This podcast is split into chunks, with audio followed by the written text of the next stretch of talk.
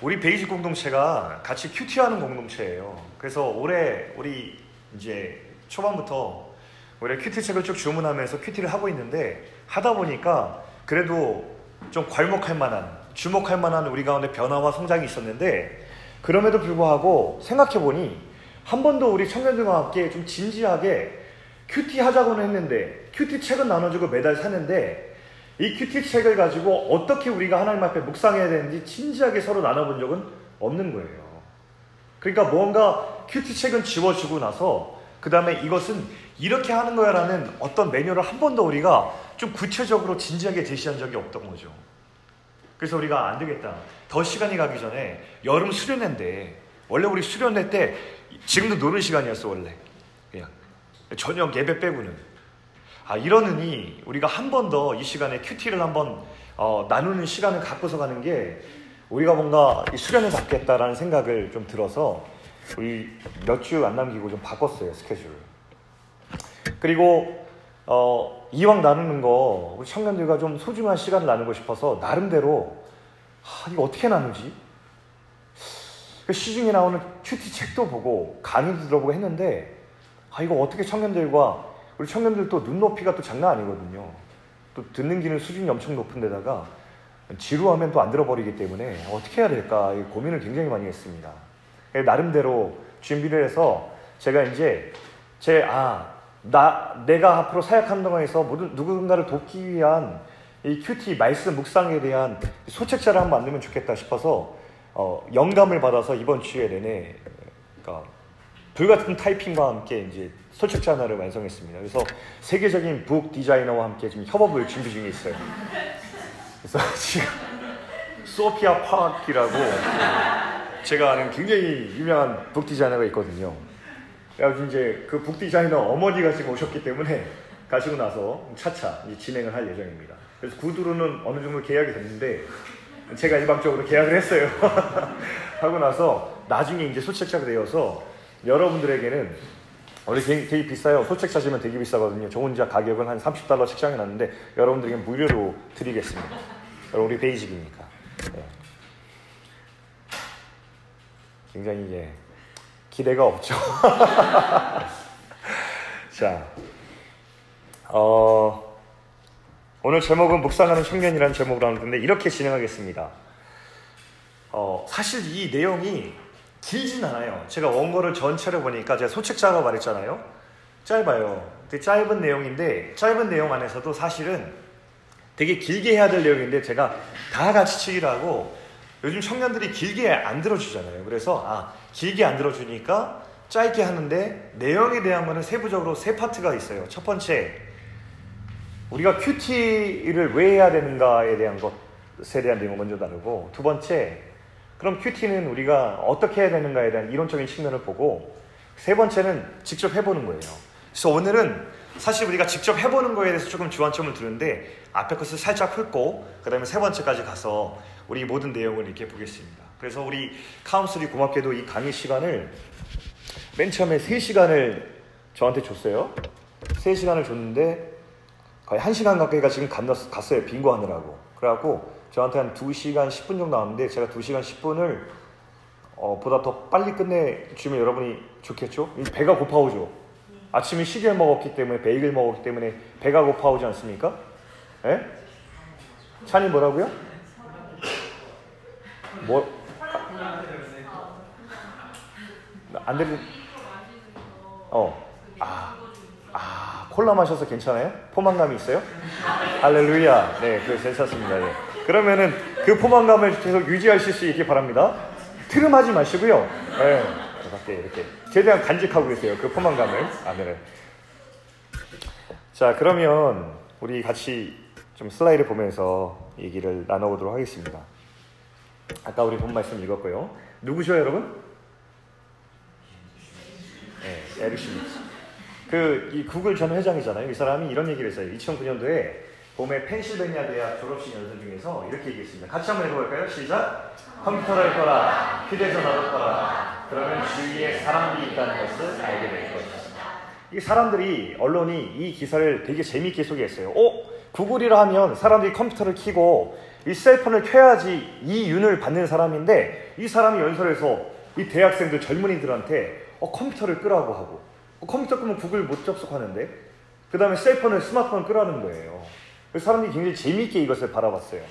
저는 이것을 보면서 와, 이 구글 회장이 왜 이런 말을 했을까? 전 두 가지에서 비롯됐다고 보는데 추측하건데 첫 번째는 이 사람이 이 대학생들을 바라보면서 젊은이들 바라보면서 이 전문 경영인으로서가 아니라 정말 진지하게 이 사람들을 사람으로 대하면서 했던 어떤 조언이 아니었을까라는 생각을 해봐요. 사람 대 사람으로서 정말 그 사람들을 생각하는 마음으로 했던 인생의 선배로서의 조언이 아니었을까라는 생각을 전 해보거든요. 어, 정말 그 사람들에게 유익하기 때문에 이 말을 했을 거예요. 이 시대를 살아가는 젊은이 여러분, 여러분들 컴퓨터를 좀 끄십시오. 여러분 스마트폰을 좀 꺼보십시오. 그러면 여러분 보이는 게 있을 겁니다. 이렇게 한번 접근했을 거예요.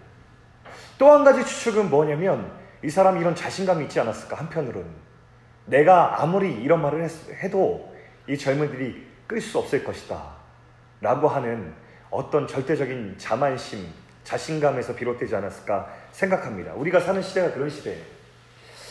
여러분은 디지털 시대죠? 세대죠? 거의 다 90년대생이 많으니까. 어, 그 저는 여러분은 아마 초등학교 때부터 이메일 쓰지 않았어요? 그죠? 거의 대부분 그랬을 거예요. 몇몇 여기 뭐 저 뒤에 권 권모 씨 막 이런 사람 잔이는 아마 뭐 고등학교 때 나왔나? 중고등학교 때? 중학교 때 그래요.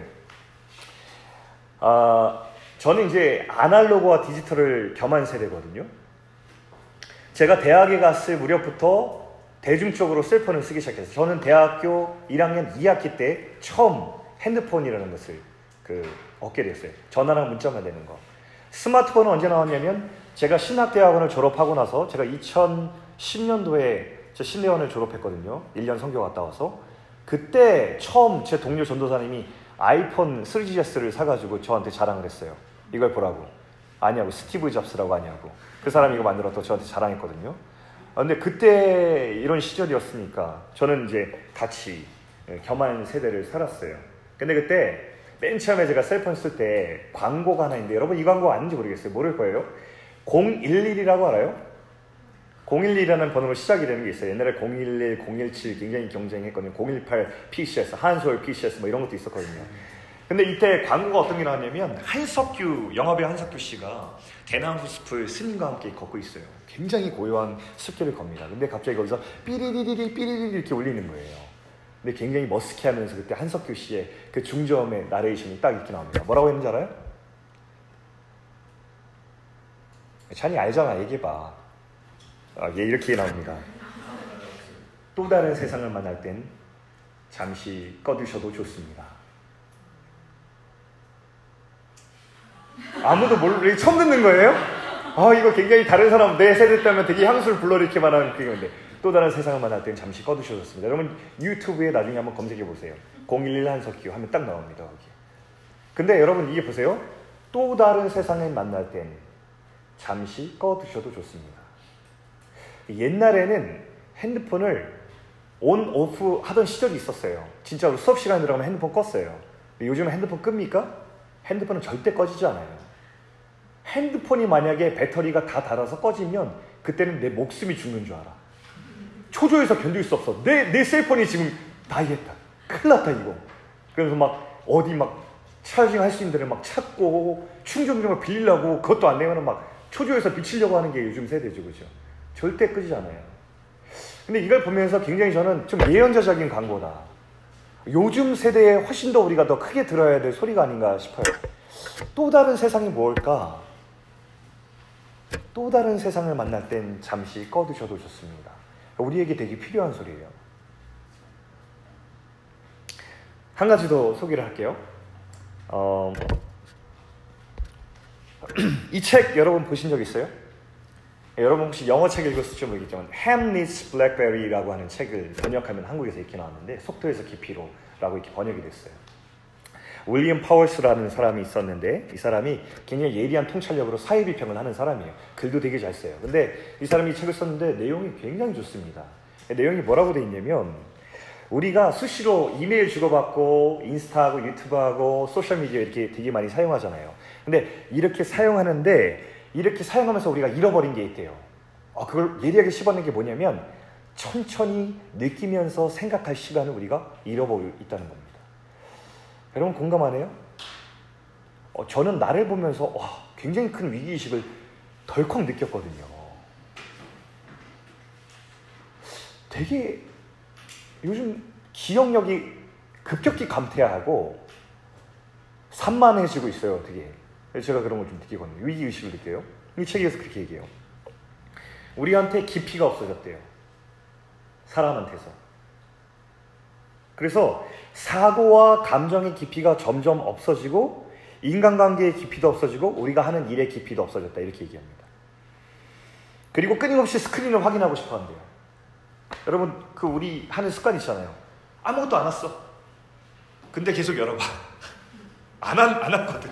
카톡 안 왔는데 계속 봐. 계속 이제 여는 게 우리 습관이에요. 그죠? 여러분. 우리 예인이가 굉장히 공감하는 그 웃음을 같이 셨는데 야 네가 웃었잖아 야 웃었으니까 한번 언급할 수 있잖아 그리고 되게 오랜만이잖아 그걸 설문지에 쓰다니 자 네 자 알겠습니다 예. 예인아 미안해 이런 얘기까지 해버리다니 자 이건 야 지금 강의 중이니까 나중에 나중에 얘기하자. 아 이거 녹음 되게 잘하려 그랬는데 지금 이거 들어갔잖아 지금. 아이 참. 이거 부 거기다가 이거 첨부하려 그랬는데 녹음 이거 뒤에다가. 자, 자 그래서 뭐라고 얘기했냐면 이런 계속 이렇게 우리가 스크린을 확인하고 하는 이 정신적인 이, 이 면이 어떻게 우리가 되고 있냐면 계속 우리가 확인하잖아요. 이게 어떤 수준이냐면 알코올 은, 중독에 있는 그 의존증 있죠. 그거랑 맞먹는 수준이래요. 그럼 몰랐죠. 그 의존도가 굉장히 과학적으로 밝혀진 자료예요. 그래서 우리는 영원히 접속하고 싶어 하는데 우리는 온 되고 싶어 하잖아요. 어디든지. 연결되고 싶어 하잖아요. 근데 이 영원한 접속 상태가 영원한 의식 불명 상태다라고 이 사람이 진단해요. 근데 이게 또한 우리를 어떻게 만드냐면 굉장히 피로하게 만든다는 거예요. 이렇게 연결돼 있다는 게 옛날에는 중간에 누가 뭐 보내든지 이메일 보내든지 나중에 내가 데스크탑 켜가지고 그때 이메일 확인하면서 그때 켜지면 그때 처리하면 되는데 요즘은 우리가 바로 처리 하려면 상대 보낸 상대방에서 complain이 오는 거예요. 어? 확인했는데 왜 안 보내? 왜 처리 안 해? 이렇게 오는 거예요. 이 on 되어 있는 상태가 우리를 굉장히 조급하게 만들고 빨리빨리 살도록 재촉하는 거예요. 그 서로 불시장가는 어? 얘 일 없어졌는데 왜 대답 안 해? 혹은 분명히 내가 보는데 일이 안 없어져. 흠, 얘는 봤는데도 일을 일부러 안 없애고 있는 걸 거야. 이런 불신의 시대가 우리가 오고 있습니다. 더 심각한 사실 알려줄까요? 여러분 이 사실 몰랐을지 모르겠어요. 여러분 우리의 뇌 구조가 바뀌고 있다는 사실도 알고 있었어요? 알고 있었던 사람 손을 보세요. 우리 뇌 구조가 바뀌고 있다는 사실을 알고 있었던 사람. 역시 정수, 역시 medical school 다니는 사람은 이 정도 알아야 죠 네. 자, 어떻게 알았지? 수업 시간에 교수님이 말해줬나? 배웠어요? 알겠습니다. 예, 배웠대요. 네. 역시. 자, 여러분 우리 뇌 구조가 바뀌고 있대요.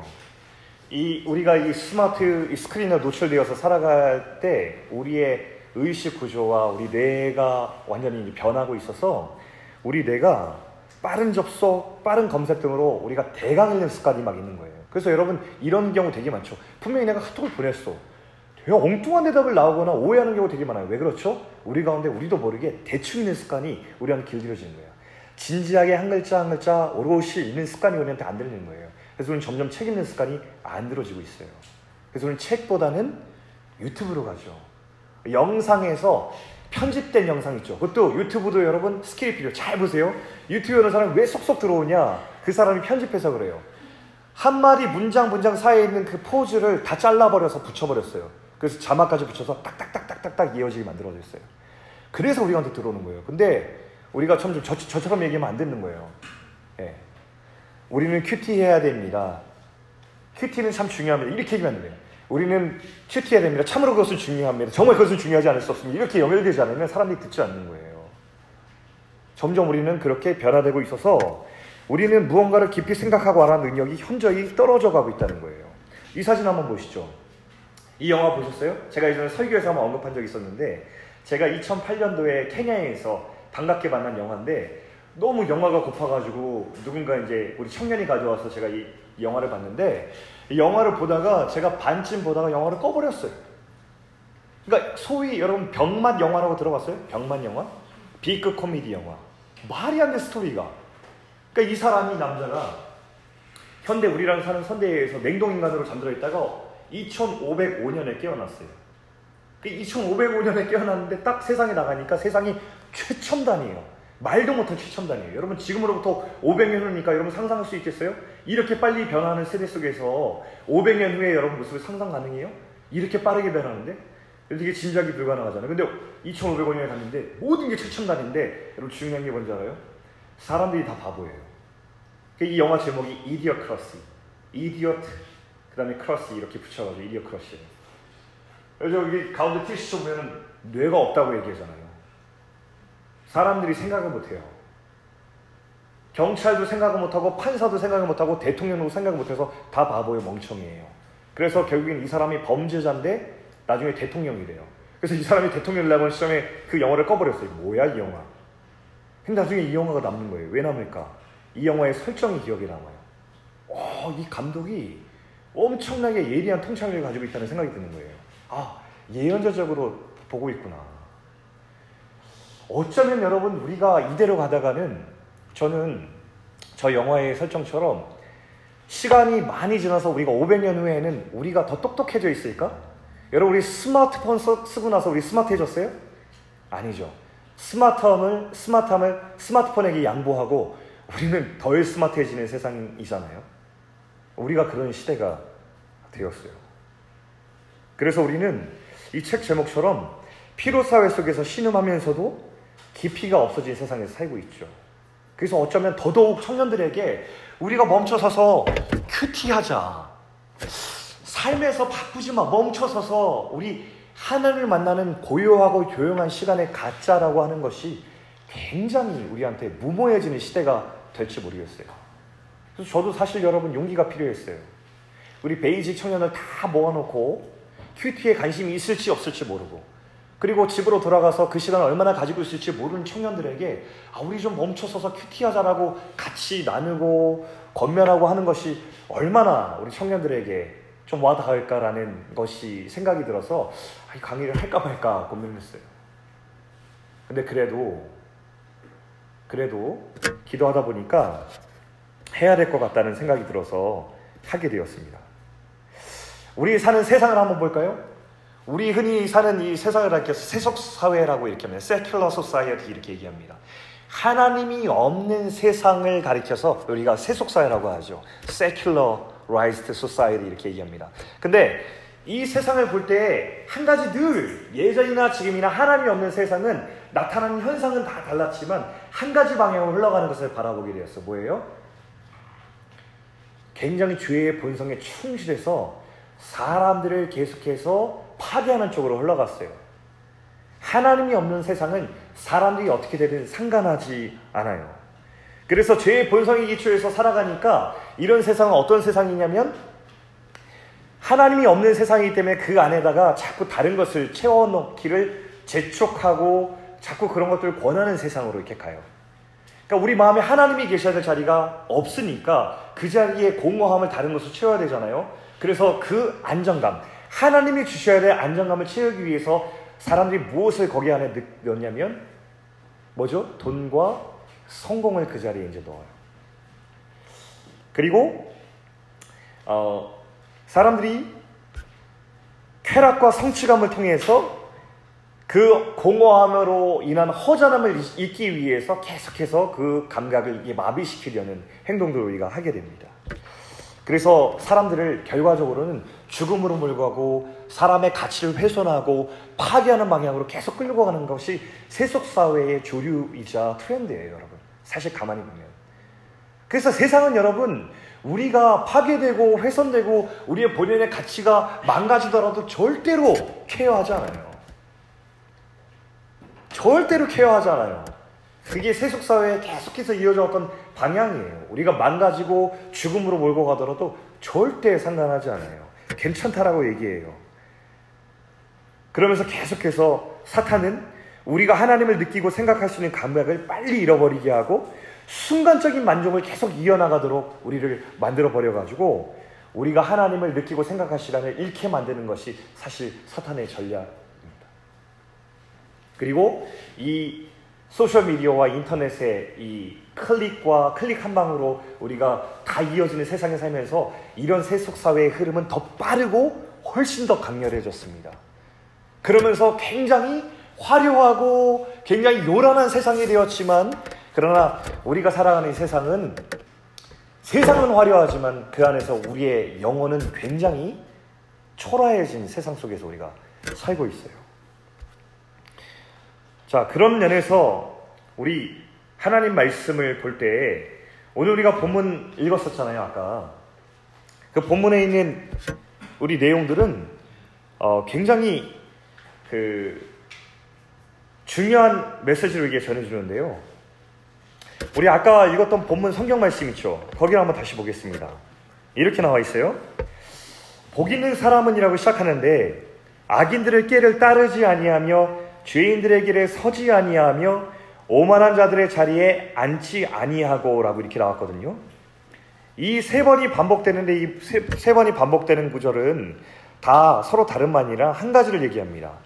이 세상이 얘기하는 죄의 습관에 젖어 있지 않고 그 죄에 저항하는 사람을 얘기해요. 자, 악인들의 길을 따르는 사람, 죄인들의 길에 서 있는 사람, 오만한 자들이 앉아 있는 사람은 다 이 세상이 끌고 가는 그 죄의 트렌드에 다 따라가고 휩쓸리는 사람을 얘기합니다. 그런데 거기에 앉지 않고 따르지 않고 서지 않는 사람은 어떤 사람을 얘기하냐면 그 흐름 속에서 휩쓸려 사는 사람이 아니라 그것을 거슬러서 사는 사람을 이야기하고 있는데 그 사람이 바로 누구냐면 3절에 보면은 2절에 보면은 하나님의 열, 율법을 즐거워해서 그 율법을 주야로 묵상하는 사람이라고 이렇게 얘기하는 거예요. 묵상하는 사람. 자, 토마스 머튼이라고 하는 사람이 묵상을 사내오느라라는 책을 썼는데 거기서 묵상에 대해서 이렇게 얘기합니다. 여러분 혹시 기회가 되면 묵상에 사내오느라 영어가 편한 사람은 The Christians on the Mount라는 책인데 토마스 머튼이라는 사람을 찾아서 한번 읽어보세요. 이 책은 1600년대에 쓰여진 고전인데 지금까지도 거의 완벽한 묵상이 된 책으로 남는 책입니다. 한번 우리 한번 읽어보겠습니다. 같이요. 자 시작. 영혼이 조용히 물러나 진지하고 엄숙한 태도로 하나님을 생각함으로써 마음속에 거룩한 감정이 솟아나게 하는 활동. 이것을 묵상이라고 토마스 마트는 정의했습니다. 그럼 세 가지로 이렇게 나눠서 얘기했어요. 첫 번째, 우리에게 먼저 영혼이 조용히 물러나는 시간이 필요하다라고 얘기했습니다. 사람은 영혼이 있는 존재라서 이 영혼은 이 번잡한 세상에서 이 세상을 딛고 살아가지만 영혼이 쉼을 갖고 생각하는 시간이 필요하다는 거예요. 아까 우리가 제가 생각한 그 서두의 이야기를 시작하면서 얘가 나눴던 굉장히 빠르게 분주하게 돌아가는 이 세상과는 전혀 다른 흐름이죠. 우리의 영혼은 쉼이 필요해요. 우리의 영혼은 하나님께 지음 받았기 때문에 하나님 앞에 머물러 있는 쉼의 시간이 필요하다는 거예요. 그때 하나님을 볼 수 있고 하나님의 음성을 들을 수 있게 우리가 설계되었다고 우리 성경이 말하고 또 이 작가가 말을 하고 있어요. 우리 예수님을 생각해 보면 예수님은요 바쁘셨습니까? 안 바쁘셨습니까? 바쁘셨어요. 복음서 기록을 가만히 관찰해 보잖아요. 이런 기록이 자주 나와요. 예수님께서 아침부터 밤까지 끊임없이 말씀을 전하시고 사람들을 고치시고 귀신을 쫓아내시고 밤까지 늦은 밤까지 사역하신 장면이 나와요. 그리고 주무시거든요. 근데 그 다음 장면이 이렇게 나옵니다. 아직도 날이 밝기 전에 예수님께서 일어나, 일어나셔서 한적한 곳으로 가셔서 기도하셨다는 장면이 나와요. 아, 예수님 왜 그러셨을까? 예수님께서 아셨던 거죠.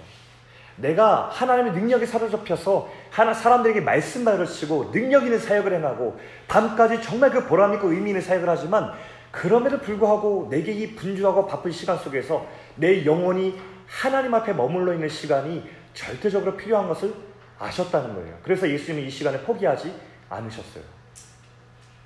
그럼 저도 그, 시, 그 생각을 많이 합니다. 저도 사역을 하다 보면요. 제가 뭘 준비하면 시간이 부족할 때가 되게 많거든요. 그러면 제가 지, 지난주 같은 경우도 제가 뭘 준비하고 설교 준비하고 강의 준비하고 또 준비하다 보면 뭐 1시 넘어가기 있습니다. 그러면 그 다음에 제가 몇 시에 일어나냐면 저는 한 5시쯤, 5시나 5시 10분쯤에 일어나야 돼요. 새벽 기도 와야 되니까. 아, 그러면은 굉장히 때때로 이렇게 원망스러워, 제 스케줄이 원망스러울 때가 있어요. 아, 새벽 기도만 아니면. 게다가 저는 아침에 민간도 아니에요. 전혀. 전혀, 전혀. 어. 저는 아침에 잠자는 게 그렇게 행복한 사람이에요. 저는. 전 이불 속에 있을 때 하나님의 임재를 느껴요, 저는. 정말 정말 그래요. 이불 속이 그렇게 따스하고 하나님 품 갖고 그래요. 근데 저는 그 시간 일어나는 게 굉장히 곤욕, 곤욕스러운 거예요. 근데 여러분 되게 이상한 게 오늘 여러분 새벽 기도하면서 여러분 느끼는 사람 있을지 모르겠지만 새벽에 하나님 딱 나와서 들어가서 그 고요한 시간에 잔잔한 음악과 함께 그 안에 머물러서 눈을 감잖아요. 하나님 앞에 머물러 있다는 그 시간 있잖아요. 어. 그 이불 속 안에 하나님께 임재하는 달은 진짜 내가 하나님 앞에 머물러서 그래서 되게 졸려서 아, 빨리 집에 가서 다시 자고 싶다는 생각이 들지만 정작 막상 나와서 목사님 말씀 끝나고 다시 하고서 딱 그 자리에 앉잖아요. 그 자리에 뜨기 싫어요, 여러분. 그 자리에 머물러서 하나님과 대화하고 하나님이 그 순간 나한테 생각을 주시고 깨닫게 하시는 것이 얼마나 소중한지 몰라요. 오늘 보니까 쉬 자리를 뜨지 않는 청년들이 많이 있던데 두 가지 중에 하나겠죠. 깊은 잠에 빠졌거나 거의 뭐 지성소까지 들어간 사람들이죠. 이 사람들은 네, 완전 깊이 들어간 거죠. 이런 사람들이거나 아니면 정말로 이 새벽에 나왔는데 그 뜻밖의 하나님과의 만남 속에서 깊이 머물렀던 사람이겠죠. 그런 사람들은 새벽이 맞는 거예요. 저와는 다르게. 그런 사람들은 이제 오세요. 새벽 기도에 오셔가지고 교회 와서 새벽 기도 유익을 잘 체험할 수 있기를 바랍니다. 여러분, 그래서 우리는 세상과 떨어져 살 수 없는 존재지만 이 세상을 향해서 문을 잠그고 빗장을 걸, 거는 시간이 절대적으로 필요한 거예요. 이 셀폰과 한번 30분, 1시간 이별하고 오프하고 철저하게 고립된 그 영혼에 천천히 하나님을 느낄 시간 있잖아요. 천천히 하나님 말씀을 곱씹을 시간. 이 시간만큼은 내가 다른 거 해야 되는 시간에 다 오프하고 이 시간 가운데 머물러 있는 것. 여러분, 이 시간 간다고 우리가 죽을 것 같나요? 시대에 동떨어질 것 같아요? 여러분, 재미는 유튜브 조금 보다 보면 한 시간 훅 가잖아요, 여러분. 그거 없다고 우리 삶 죽지 않습니다. 절대로 우리 시대에 동떨어지지 않고 그 시간 없다고 우리가 연결되어 있는 사람과 연결이 끊어지지 않습니다. 우리가 사는 시간이에요, 여러분. 네, 가질 수 있어요. 요즘 우리 아내도 이제 묵상하는 이 재미에 푹 빠졌어요. 아, 애들이 있으니까 되게 아내가 어려워했거든요. 그래서 아내가 아, 안 되겠다. 내가 어떻게든 이 시간을 마련해야겠다 싶어가지고 아침 시간에 묵상하는 시간 해가지고 기록하고 말씀 읽고 하는 시간 가져서 애들한테 이제 말한 거예요. 특히 하늘이한테. 하늘이가 굉장히 방해하니까 묵상하려도 얘가 늘 막 방해하는 막 응? 그런 막 대적하는 이제 이 그 저거 거죠. 그래가지고 이제 저희 아내가 이렇게 했어요. 정말 권위 있게 한번 위험 있는 어조로 한번 하늘에 대면 하늘아 안 돼. 지금 엄마가 묵상하는 시간이야 이렇게 얘기했어요. 그랬더니 성령께서 역사하셔서 오늘도 아침에 묵상하는데 하늘이가 막 와가지고 엄마 하면서 달려들는데 하늘아 지금 엄마 묵상하는 시간이야 그러니까 네 이러고 저쪽으로 갔다는 거예요. 아, 할렐루야 여러분. 네. 여러분 우리가 영혼의 그 공간 안에서 빗장을 걸어가자는 시간이 절대적으로 필요해요. 엄마도 필요하고 청년도 필요하고 권사님도 필요하고 누구나 다 필요해요, 여러분. 인생을 사는 사람에게 누구나 필요한 사실을 기억하면서 이 사실을 여러분 청년의 때에 깨닫고 이것을 우리 가운데 아, 정말 훈련하고 우리 인생에 산, 산다고 한다는 것은 엄청난 축복이죠, 선물이에요. 자, 두 번째는 저기 나온 것처럼 어, 넘어가 버렸네. 진지하고 엄숙한 태도로 하나님을 생각한다 하는 것입니다. 묵상을 뜻하는 히브리어의 그 원어의 뜻이 뭐냐면 생각을 모아서 한 곳에 집중한다라는 뜻입니다. 이게 묵상이래요. 하나님을 생각하는 거죠. 그렇게 모든 생각을 하나님께 집중하여서 볼 때에 그 고립된 자리에서 어, 빗장을 걸어놓은 그 공간 안에서만 보이는 것들이 있어요.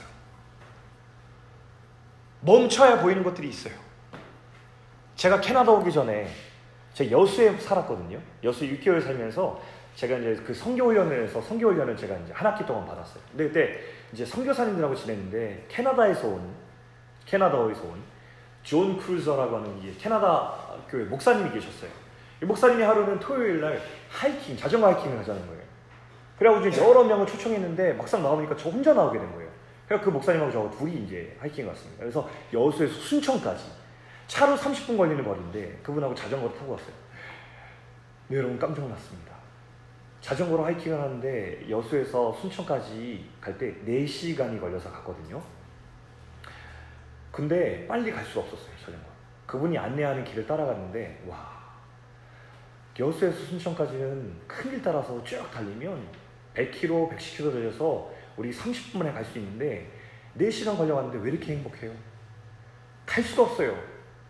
가다가 멈추고 가다가 멈출 수밖에 없어요. 갯벌 따라가면 돌개들이 그 갯벌을 따라서 쭉 달라가다가 우리가 자전거 타고 오면은 그 수없이 시간 돌개들이 쫙쫙쫙 해가지고 갯벌 안으로 싹 들어가는 장면 그 장관이 펼쳐지고 마을들은 왜 이렇게 예뻐요? 마을 언덕을 따라서 자전거를 타고 가는데 멈출 수밖에 없어요. 앉았다가 바라보았다가 와 이랬다가 또 가다 보니까 순천만이 펼쳐지는데 와, 한 번도 한국에서 볼 수 없던 장면이 다 펼쳐지는데 숨이 턱 막혀요. 한참 넉넉고 바라보고 있다가 그렇게 간 거예요. 그러니까 4시간 걸리더라고요. 제가 한 번도 빠르게 차를 타고서 고속도로를 할 때 볼 수 없었던 장면이에요. 천천히 살피면서 가니까 그동안 보이지 않던 그 아름다움이 발견되는 거예요. 여러분, 저는 우리가 인생 가운데서도 이렇게 멈춰서 모든 생각 하나님께 집중할 때 그때 보이는 그 하나님의 아름다움, 우리 인생 가운데 꼭 봐야 될 것들, 이런 것들이 우리가 펼쳐지기 시작하는 거예요. 이제 그걸 보면서 우리가 생각하는 거예요. 때로는 하나님의 그 경이, 경이로움에 우리 젖어서 하나님을 찬양하기도 하고, 때로는 우리 가운데, 아, 이것이 내 가운데 있었던 문제였구나 하는 것이 문제들이 보이기 시작하고, 어떤 분들, 아, 내가 이 부분을 중요하게 붙들어야 되는 시점에 있구나. 내가 어디에 있는지 확인하게 되고, 그 모든 하나님께서 알려주시는 그 영감 안에 내가 젖어드는 이 시간이 우리 가운데 필요하다는 거예요. 그리고 마지막 보면 저기에 마음속에 이 묵상을 할 때 거룩한 감정이 솟아난다. 마치 우리 본문 말씀 중에 시냇가에 심은 나무가 열매를 맺는 것처럼 토마스 머튼이 책에 이렇게 기록되어 있더라고요. 이 묵상의 시간은 이 마음속에 거룩한 감정이 솟아나는 것은 마치 환자가 치료를 위해서 병원에 들어가는 듯한 태도라는 거라고 이렇게 얘기했어요. 이 세상에 매여서 생명을 잃어버린 영혼이 그 병원 안에 들어갈 때에 치유되는 거룩한 감정이 막 솟아나는 것을 이 병원에 들어가서 수술대에 앉아서 치유되는 시간으로 이렇게 본 것이죠. 그래서 이 세상을 거슬러서 항해하는 자로 살 수 있고 세속사회에서 모두가 죽음을 향해서 살 때 하나님 안에서 형통하는 삶을 살아내는 한 사람이 어떤 사람이냐? 바로 이 묵상하는 사람이라는 것으로 이렇게 책이 안내하고 있어요. 자, 여러분 이 글씨가 너무 작은데요. 그럼 제가 한번 그 이 보면서 제가 한번 읽어드릴게요, 여러분. 제가 이 긴 글을 이 재미없는 글을 왜 가지고 왔냐면 여러분 도스키에프스키 알아요? 예, 탁월한 세계적인 문호죠 작가인데 이 사람이 까라 까라마조프의 형제들이라고 하는 이 걸작을 이제 남겼어요.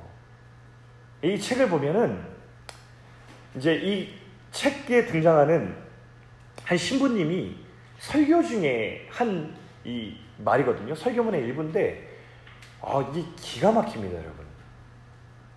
제가 한번 읽어줘 볼게요, 여러분. 보이는 사람 따라 읽고, 안 들리는 사람은 귀로 들어도 좋을 것 같아요.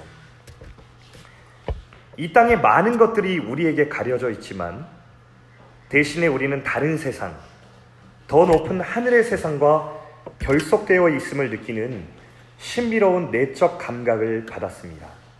그래서 우리의 생각과 감정의 뿌리는 여기에 있는 것이 아니라 다른 세상에 있습니다.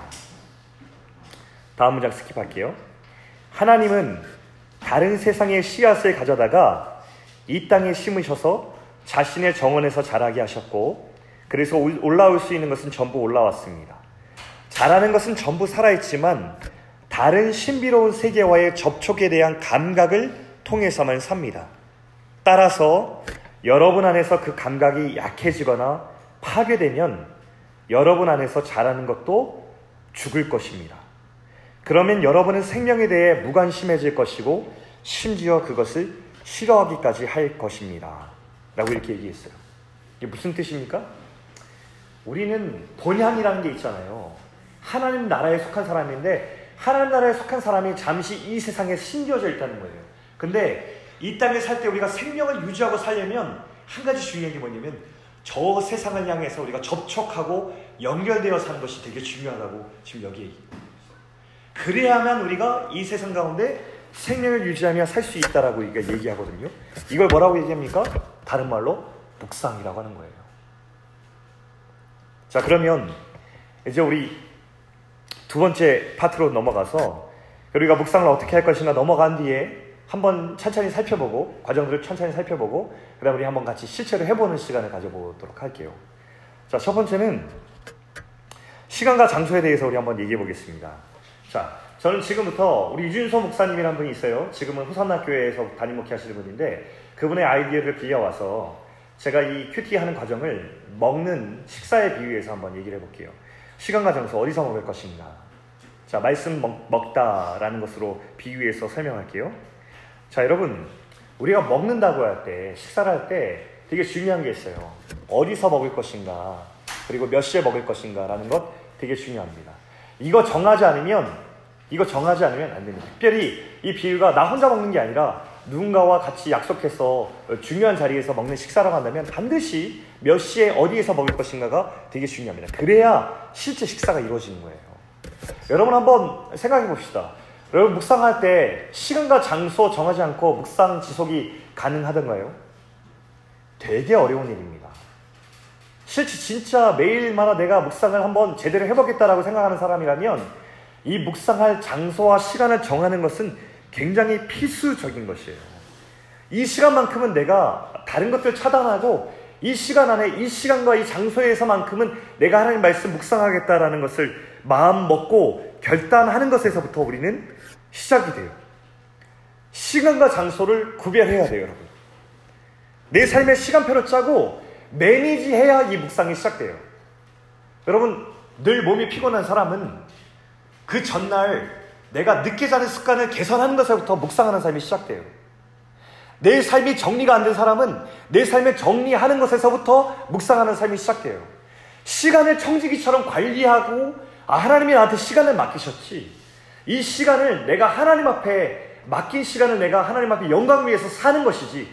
그러면서 소중히 여기면서 그 시간을 사는 사람이 이 시간을 관리하면서 살 수 있고 관리된 시간 안에서 묵상할 수 있어요. 여러분 잘 여러분 삶을 들여다보세요. 여러분 삶이 매니지되지 않으면 절대 24시간 시간 안에서 똑같이 하루에 하나님께서 어, 여러분에게 선물해 주시지만 여러분 이런 거잖아요. 날마다 우리에게 24시간이 리셋 되는 거잖아요. 다시 주어지는 거잖아요. 오늘 하루 지나면 하나님이 우리한테 24시간을 다시 주어요.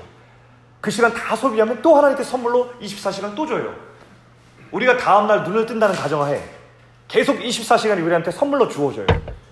그럼에도 불구하고 그 선물과 같은 시간을 우리가 하늘 앞에 청지기처럼 잘 매니지하지 않으면 아무리 주님께서 24시간을 우리한테 선물로 줘도 그 시간에 30분을 하늘 앞에 머물러 있지 못해요. 여러분.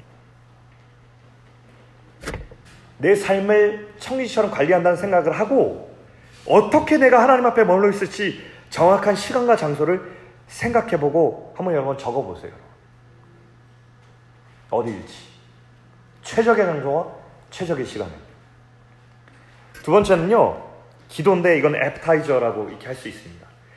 묵상을 할 때 처음은 우리 기도를 시작합니다. 여러분, 이게 단순한 사실 같지만 이 바쁜 현대인들에게 묵상을 할 때 제일 먼저 찾아오는 유혹은 아, 안 하긴 찝찝하니까 빨리 해야지라고 해서 퀴티책을 치면 다른 모든 과정을 생략한 채 빨리 읽어내리기 시작합니다. 한 번 읽고 한번 읽기 좀 찝하면 두 번 정도 빠르게 한 번 더 읽고 그 다음에 뒤에 답안지를 보고 아 이거구나 라고 하고선 중요한 거 한번 쭉쭉 걷고 그 다음에 정말 거기에서 어, 좀 별 감흥이 없는 사람은 감흥을 느끼기 위해서 옆에 있는 에세이를 읽어버립니다. 그래서 에세이를 읽으면서 어우 좋은 레슨이네.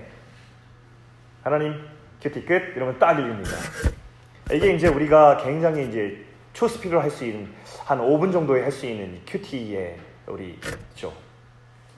근데 여러분 사실 안 하는 것보다 낫다고 저는 말씀드리고 싶지만 사실 이 QT에 하나님과의 만남이 하나님과의 대화와 하나님과 머묾이 있기는 대단히 어렵습니다. 솔직하게 말해서. 기도는 왜 appetizer라고 얘기했냐면 우리가 QT를 멀 때 이렇게 펼 때 여러분 QT 하고 싶어져요? 오늘 딱 QT 책을 읽었는데 레위기 말씀인데 거기에 집을 막 곰팡이 생기고 퍼진 막 벽을 막 팔아야 되고 그걸 갖다 버려야 되고 또 7일 받다가 거기다가 막 또 생기면은 집을 막 허물고 막 이런 큐티인데 여러분 이거 정말 즐겁게 묵상하고 우와 오늘 말씀 정말 너무 기대된다. 오늘 집이야 피부에서 집으로 바뀌었어. 할렐루야 이러면서 그 감격 가운데 여러분 이렇게 보는 사람도 있습니까? 별로 없어지라 봐요. 근데 여러분 그럼에도 불구하고 저도 똑같아요. 저, 저, 저는 매일마다 QT 책 펴면 할렐루야 주님 감사합니다. 오늘 말씀을 주셨군요. 이러면서 기도하고 그거 좀 겪을까요? 힘들 때가 있어요. 주님 제가 급한 일부터 처리하고 조금 이따 하겠습니다. 이럴 때도 많아요. QT 할 때 마음이 안 생겨. 근데 그때 왜 appetizer냐? 이때 기도를 하면 우리가 식욕이 없다가도 appetizer를 먹을 때 우리가 그 다음 음식을 먹을 수 있는 식욕이 돋궈지는 것처럼 기도하면서 우리가 사실 그때 시작돼요. 하나님 솔직하게 고백하세요. 지금 보니까 오늘 내일이 피부에서 집으로 바뀌었는데 지금, 지금 제가 기대가 없고 정말 제가 답답하고 하기가 힘듭니다. 마음이 힘듭니다, 주님. 레위기는 언제 끝나는 것입니까, 주님? 이렇게 얘기돼요. 근데 이렇게 기도하면 그러나 주님 저에게 기대하는 마음을 주시고 주님의 말씀을 소망하는 마음을 주시고 오늘도 주님의 말, 주님의 빛을 이 말씀과 비춰 주십시오. 그렇게 주님을 의지하면서 기도하고 난 다음에 우리의 마음을 다시 주님의 말씀 앞에 집중하기를 결단하면 그때 우리 마음이 바뀌는 순간이 찾아옵니다. 그래서 제가 이제 제자를 한번 얘기했지만 이런 비랑 똑같아요. 이 공간이 깜깜하다고 여러분 생각, 해 봅시다. 깜깜해요. 그 다음에 내가 성경책을 펼쳤어요. 여러분 제가 이거 보려고 그러면은 희미한 불빛이 어디에 들어와서 보이긴 보이는데 그럼 잘 보여요? 안 보여요. 근데 어떤 거냐면 기도를 한다는 것은 마치 깜깜한 성경책을 희미한 불빛으로 보다가 옆에 있는 여기 스탠드 탁 켜서 빛이 들어오는 거랑 똑같아요. 기도한다는 것은 그 조명 스탠드 스위치를 온 하는 거랑 똑같아요. 그때 비춰져서 말씀이 훤히 보이는 것 똑같습니다. 그 성령님의 인도하심을 따라서 그 성경을 읽을 때 정말 전혀 다른 하나님의 영감이 들어오는 것을 여러분 경험할 거예요. 이, 런 신비를 여러분, 이런 신비를 체험해 보면, 체험하면, 경험하면, 그 다음부터는 이 QT라는 것이 이게 내가 책을 읽고 독후감 쓰는 것이 아니라 이 성경에서 나한테 말씀하시면서 제가 내가 진짜 듣는 거구나라는 기대감과 소망이 이제 생기기 시작합니다. 그럼 QT 할 수 있는 거예요. 자, 그 다음에가 이제 먹기입니다. 여러분 이제 먹는 거 되게 중요, 좋아하잖아요. 읽기. 먹는 겁니다. 아, 본문을 읽을 때 음식에 떠먹는 행위와 같은데 이 본문의 이렇게 정성은 뭐냐면 이 생각을 가지고 읽는 겁니다. 여러분 어떻게 본문을 읽는지 모르겠어요. 근데 모든 본문을 읽을 때 이 생각을 놓치지 마십시오. 하나님께서 과연 이 말씀을 통해서 나에게 어떤 말씀을 하시려는가? 라는 그 질문, 그 퀘스천 마크를 계속 가지고 성경을 읽어야 돼요. 그래서 집중해서 계속 읽는 거예요. 여러분, 그리고 한 번 읽으면 안 들어와요. 한 번 읽고, 두 번 읽고, 세 번 읽고, 영어를 읽고, 영어를 읽고 또 안 되면은 쉬운 성경으로 읽어보고, 이것도 어렵다 싶으면 유진 피터슨의 메시지도 한번 읽어보고 뭐 여러 가지로 이제 읽어보는 겁니다. 그리고 또 다시 와서 본문으로 돌아오고 이렇게 읽어보는 거예요. 여러분 제가 장담합니다, 여러분. 저는 사기꾼이 아니에요, 여러분. 아 진짜요. 저는 사기꾼이 아니에요. 제가 약 팔고 있는 것 같은데 지금 제가 QT라는 약을 팔고 있는 것 같은데 여러분 뭐 이런 약이라면 얼마든지 팔겠습니다. 그런데 제가 장담합니다. 여러분이 한번 본문에 대해서 처음 읽었을 때 들어오지 않은 본문을 한번 계속해서 한번 읽어보세요. 그때에 갑자기 내 머릿속과 마음속에 탁 들어오는 생각들이 있을 거예요. 그게 하나님께서 우리에게 주시는 생각들이에요. 이게 묵상이에요. 최소한 세 번, 네 번 정독하고 읽어보고 어떤 때는 한번 정 그것도 안 내면 막 집을 부시고 있는데 긁고 있는데 그래도 안 내면 뭔가 하나님 왜 집을 긁습니까? 왜 집을 무너뜨리십니까? 정말 모르겠습니다. 또 읽는 거예요. 이렇게 읽어보고 저렇게 읽어보고 그때 마치 매지가이 알아요? 매지가이 여러분? 매지가이 아, 매지가이 모르나? 하, 내가 사진 가져올려다가 안 가져왔는데 가져올 걸 매지가이 하죠 여기 막 이렇게 있는데 이렇게, 이렇게 가만히 이렇게 있다면은 갑자기 이렇게 확 들어오는 거 있잖아요 그런 것처럼 아, 그런 거를 이제 진지한 마음으로 본문에 집중해서 읽다 보면 떠오르는 생각들이 있는데 이것이 바로 이제 읽기의 과정이라는 거예요. 아하 하고 떠오르는 것들이 있어요. 그 다음에 이제 이것을 먹은 다음에는 묵상으로 들고 와야 되는데 이것이 바로 씹는 과정입니다. 음식을 입에 넣고서 씹기 시작하는데 이것을 계속 씹어요. 여러분 음식을 씹다 보면 어떤 과정이라냐면 이 고기 같은 경우도 처음에 딱 들어왔을 때 그 처음에 만나는 맛이 있지만 그 고기를 씹다 보면 고기 안에 이제 육즙이 탁 터져나면서 그래서 저는 굉장히 드라이한 고기를 안 좋아합니다. 저는 겉은 드라이해서 육즙을 안에 가둬놓고 한 입 씹었을 때 탁 터져나오는 맛. 그러니까 어제로 비유하면 어제 지원이가 우리한테 가르쳐주는 한 skill이 있었는데 고기를 먹을 때 삼겹살이 있으면 비빔면을 삼겹살을 보이지 않게 가려요. 돌돌 말아요. 여러분 집에서 한번 해보세요. 이거 가려가지고 마치 안에 고기가 없다는 착각을 할 정도로 고기를 다 가려버리는 것입니다. 자기한테 최면해보는 거예요. 그 다음에 어 난 비빔면 먹어야지. 그 다음에 비빔면을 입에 넣어. 근데 씹었는데 안에 고기가 있네?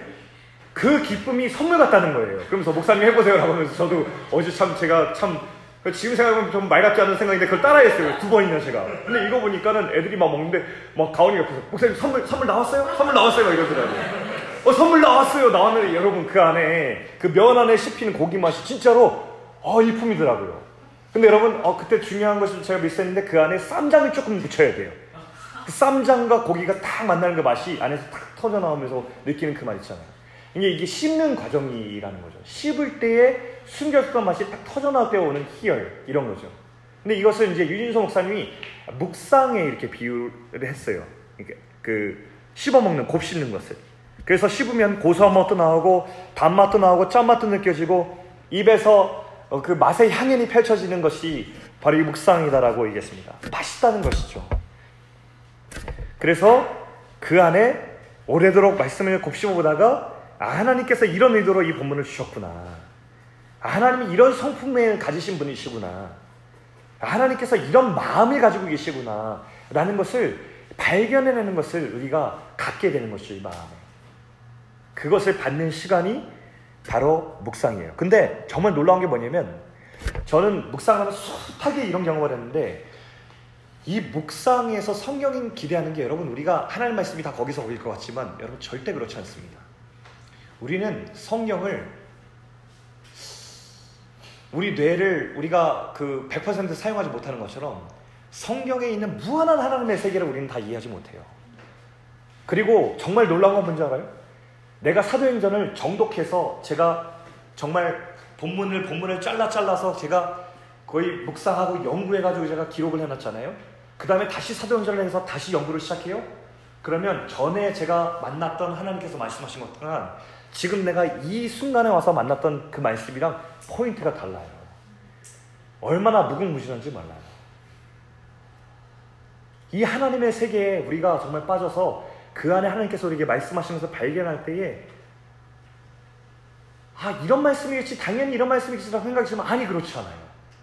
그때 하나님께서 우리가 자기 중심적으로 생각했던 내 마음을 막 돌려놓고 이 방향으로 내가 은근히 내가 정해놓고 의도한 방향으로 가려고 했는데 하나님께서 갑자기 이런 느낌이죠. 갑자기 내 목덜미를 탁 잡아채서 요셉아 아니야 거기. 이런 경우 있죠. 또 어떤 때는 속상할 때가 있어요. 하나님 나 여기 가면 너무 좋은데 하, 나 여기 나 여기 하나님 여기 되게 마음에 드는데 하나님 라고 하는데 하나님께서 말씀 딱 주실 때 딱 멈춰서 끌고 올 때가 있어요. 어쩔 때는 마음하고 속상할 때도 있어요. 묵상하면은 그러니까 나 중심적인 생각들에서 확 하나님께 돌려놓는 때가 있어요. 근데 나중에 보면 되게 감사해요. 이 묵상의 순간들이. 내가 의도한 생각들을 맞추는 게 아니에요. 우리 왜 이렇게 해야 되냐면 우리가 대강 신앙생활 할때 어떻게 하는지 알아요? 대부분 하는 말씀을 내 가는 방향을 다 맞춰놓고 내가 가는 방향에 힘을 실어줄 수 있는 그 말씀을 나한테 갖다 놓고선 그 다음 뛰는 거예요. 거의 대부분이 묵상하지 않는 사람은 100% 100에 100이면 이렇게 살게 되어 있어요. 아, 진짜예요, 여러분. 묵상하는 사, 사람 아니면은 대부분 이렇게 살, 살게 되게 있어요. 묵상하는 사람만 자기 중심적인 신앙생활에서 벗어나서 하나님 말씀하신 방향을 찾아서 살 수 있어요. 그래서 제가 청년 여러분에게 묵상하자는 거예요. 제가 다시 얘기하자면 여러분, 저 여러분에게 묵상하자고 하는 거 되게 부담스러워요. 마음이 제가 얼마나 여린지 몰라요. 마음이 여린 사람은 그냥 뭐 이렇게 하자라고 말하는 게 조심스러워요. 하, 쟤 이렇게 묵상하자 그러면 쟤 싫어하면 어떡하지? 하, 쟤 저 10달러 버블티 사 먹고 싶은데 QT책 사면 저거 아까우면 어떡하지? 이런 생각도 많고 또 번거롭고 계속 밴쿠버에서 막 사와야 되고 QT책 값도 더 막 비싸게 내고 한국에서 3천원짜리인데 여기 와서 10달러씩 내야 되고 여러 생각들이 있어요. 근데도 불구하고 여러분 묵상하는 청년은 내가 옵션이라면 난 이거 진짜 포기했어요. 묵상하는 청년이 우리 삶에서 여러 옵션 중에서 하나에 불과했다면 나는 이 특강 안 해요. 아, 진짜 안 해요. 큐티차 밴쿠버에서 주문 안 해요. 여러분에게 매일마다 큐티 하자는 얘기 안 해요. 진짜로. 내 신앙의 양심을 걸고.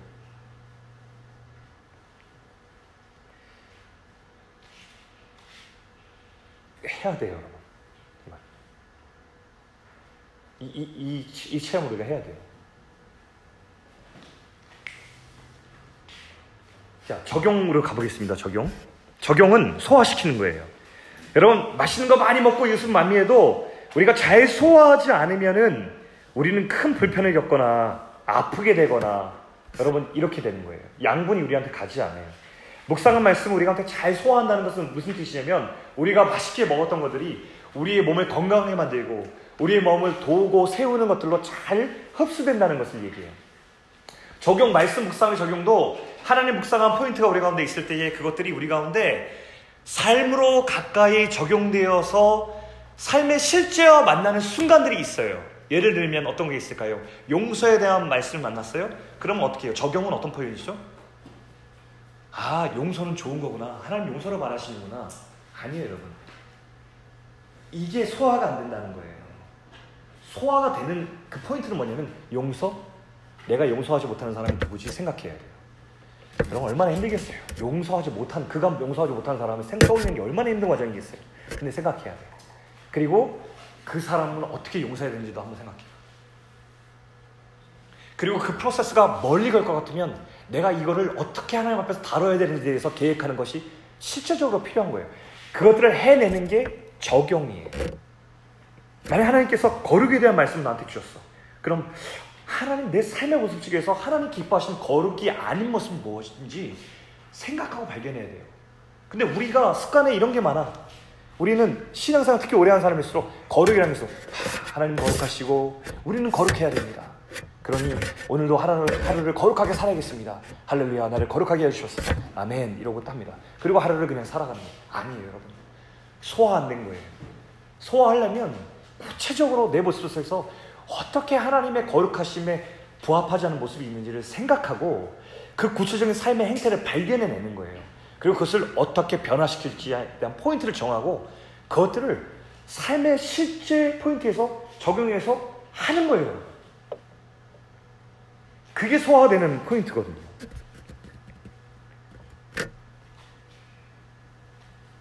이 적용이 안 되잖아요? 그럼 나중에 묵상은 잘하는 사람이 될지 몰라도 지식은 있어서 성경 말씀 보는 포인트, 막 insight 막 해가지고 나눔하는데 우와 어떻게 저런 생각을 하지? 저렇게 행간의 의미와 어떻게 저런 배경과 하나님 마음을 어떻게 다 캐치해내지? 라고 할 수 있는데 그 캐치해낸 말씀을 우리가 적용하고 실천하지 않으면 삶과 신앙의 괴리가 생겨나는 요즘 우리 한국 교회 안에 우리 교회 안에 많이 있는 이 괴리가 이제 생각나는 거예요. 생겨나는 거예요. 머리로는 알고 되게 고상해지는데 삶으로 들어가면은 머리에 있는 게 삶으로 안 내려와요. 마지막 우리 다시 마무리 기도인데요. 이건 디저트로 비유하겠습니다. 디저트는 먹을 때 굉장히 입안을 개운하게 하고 기분 좋은 식사를 마무리하고 식당을 떠나게 할 수 있는데 이 큐티도 이 마무리인데 되게 중요해요. 디저트가 빠지면 굉장히 서운하죠, 여러분. 식당 가서 맛있는 식사 했는데 거기에 맛있는 디저트가 나오면 와, 그 식사를 정말 잘 먹었다라는 것을 생각할 정도로 그 안에서 우리가 마지막에 정리를 잘 할 수 있습니다. 근데 이 기도하는 시간 하면서 마지막에 식사 자리에 보면은 우리 식사하면서도 여러 가지 대화들이 많이 있지만 이 마지막 디저트를 먹으면서 나는 대화 속에서 중요한 얘기들이 많이 나와요. 네. 기분도 굉장히 좋아지고요. 큐티를 마무리하는 기도는 되게 중요해요. 적용으로 결단한 것을 순종할 수 있는 힘을 달라고 기도할 수도 있고 또 이 기도하는 시간에 잠시 하나님 앞에 침묵하며 기도하면서 주님께서 적용 후에 내가 하나님 앞에 머물러 있는 그 시간 안에 마, 뭐, 말씀하시는 것이 되게 많아요.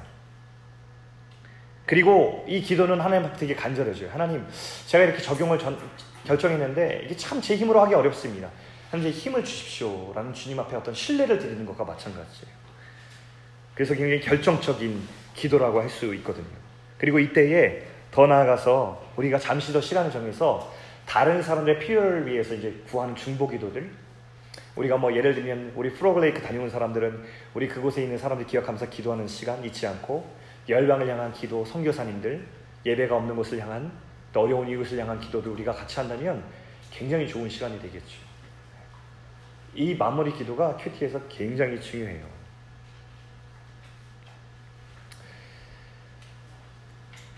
어, 사실은 여기까지가 큐티의 일반적인 과정인데 나눔을 한 가지만 더 얘기하고는 왜냐면 우리가 나눔을 할 거기 때문에 이제까지 우리가 나눈 내용이 개인적으로 묵상하는 과정의 전부라고 할 수 있어요. 개인이 묵상하는 과정은 다 마쳤어요 이미. 제가 나눔을 굳이 얘기하는 이유는 뭐냐면 이것은 먹는 과정의 일부는 아니지만 이 나눔은 운동과 같아요. 운동. 이 운동의 과정이 상당히 중요해요. 여러분 먹는 사람은 다 있지만 운동하는 사람들은 많이 없죠. 근데 우리 모두가 인정할 수밖에 없는 게 우리가 다 부지런하지 못해서 때로는 우리가 좀 시간이 쫓겨서 운동까지 할 수 없지만 운동하면 사는 사람이 더 훨씬 더 인생을 살면서 유익을 누린다는 것을 우리가 부인할 수가 없어요. 운동하게 되면 신진대사도 활발해지고 우리 몸도 건강해지고 다음번 먹을 양식을 먹을 때도 훨씬 더 우리 소화도 잘 되고 우리 몸을 건강하고 액티브하게 만들어준다는 것에는 이견이 없을 거예요. 그렇게 우리가 활기차고 건강한 삶을 살 수 있도록 해주는 것이 운동인데 나눔이 이 역할을 해요. 내가 개인적으로 하나님과의 마음을 독대해서 가졌지만 그 받은 말씀과 내가 느끼는 다른 사람과 나누는 그 시간이 영적인 의미에서 우리를 굉장히 활기차게 만들고 더 건강하게 만들어줘요. 세 가지 차원에서 이 나눔의 유익을 제가 얘기해 볼게요. 첫 번째, 다른 사람과 정기적인 나눔을 가지면 묵상을 지속하기가 훨씬 쉬워져요. 어, 묵상이 좋은 것을 알지만 우리 본성이 다 거슬러서 힘들어요. 토마스 머튼이 책에 또 이런 말씀을 썼어요. 이 묵상이 우리한테 진짜 절대적으로 유익한 이유는 우리 본성이 이것을 싫어하기 때문이래요. 묵상을 본성으로 좋아하는 사람 아무도 없대요. 세상의 것을 묵상하고 생각하는 것은 굉장히 즐거워요. 근데 하나님의 말씀을 묵상하는 것을 기본적으로 즐거워하는 사람은 사실 없대요. 그래서 훈련이 필요하다는 거예요. 근데 토마스 버튼 역으로 이렇게 찔렀어요. 그렇기 때문에 이 하나님의 말씀은 선한 의무라는 것을 반대로 입증하는 것이다. 이렇게 얘기합니다. 쉽지 않아요, 여러분, 이거 하는 게.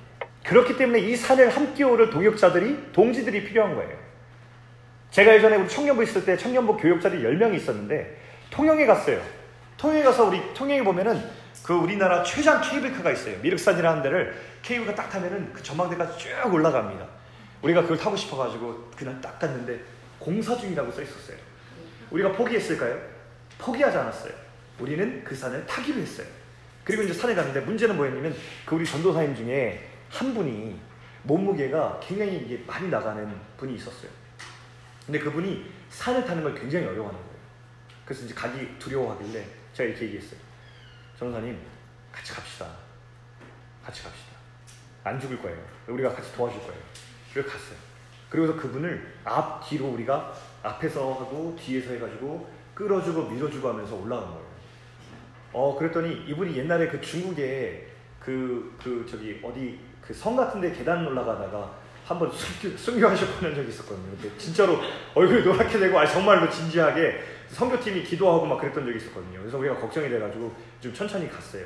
근데 우리 끝까지 포기하지 않고 중간에 쉬어주고 같이 가고 도와주고 하면서 끝까지 올라왔거든요. 그리고 마지막에 정상에 올랐을 때의 기쁨. 거기 딱 올라가면 한려 해산 수도가 쭉 이렇게 보이거든요. 기가 막힌 거예요. 그러면서 우리가 다 올라서 그 전도사님 말할 것도 우리 모두가 다 했던 것이 우리 이렇게 같이 올라가길 참 잘했다. 참 잘했다. 얼마나 다 같이 기쁘고 뿌듯하든지 거기서 이제 족발 원래 산에 올라가면 족발을 먹어요 한국에서는 등산하면 여러분 그거 알아요? 몰라요?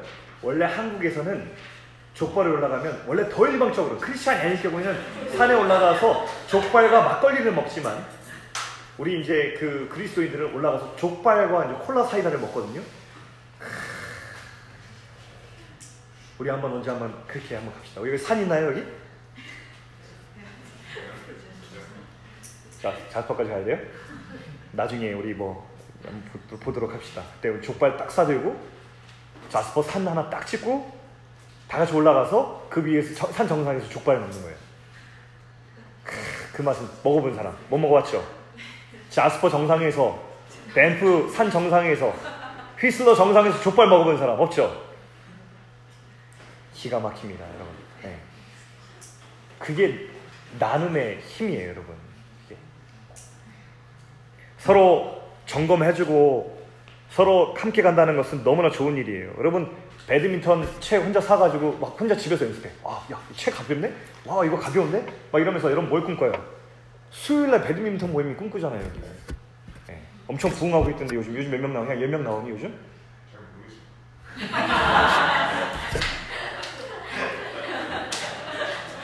아무튼 이거 이거 하면 이게 하고 싶어 같이 하고 싶잖아요, 여러분. 같이 해서 해야지 재밌지 않습니까?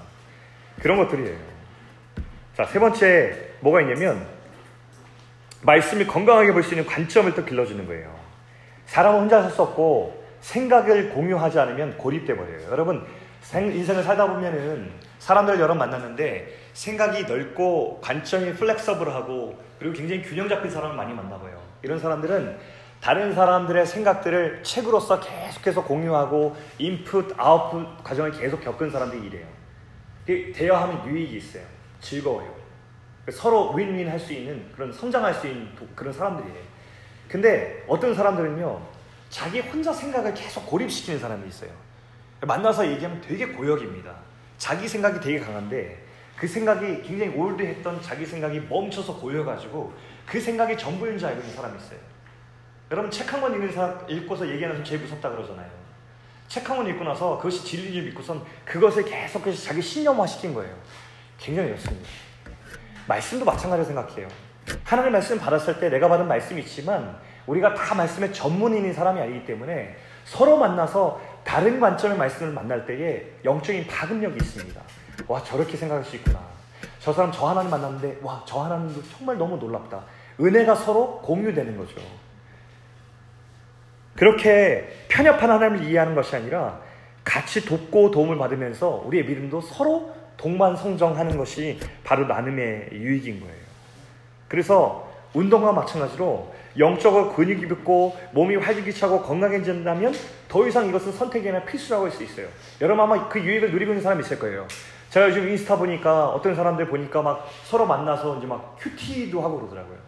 예전에는 그냥 만나서 차 먹고 밥 먹었다면 요즘은 조금 더 이제 운동이 활발해진 게 QT 데이트도 하고 나랑 QT 데이트 할 사람 막 시간 정해가지고 서로 막 그 차 있고 이렇게 QT 책 있고 있는 거 보니까 얼마나 좋은지 몰라요.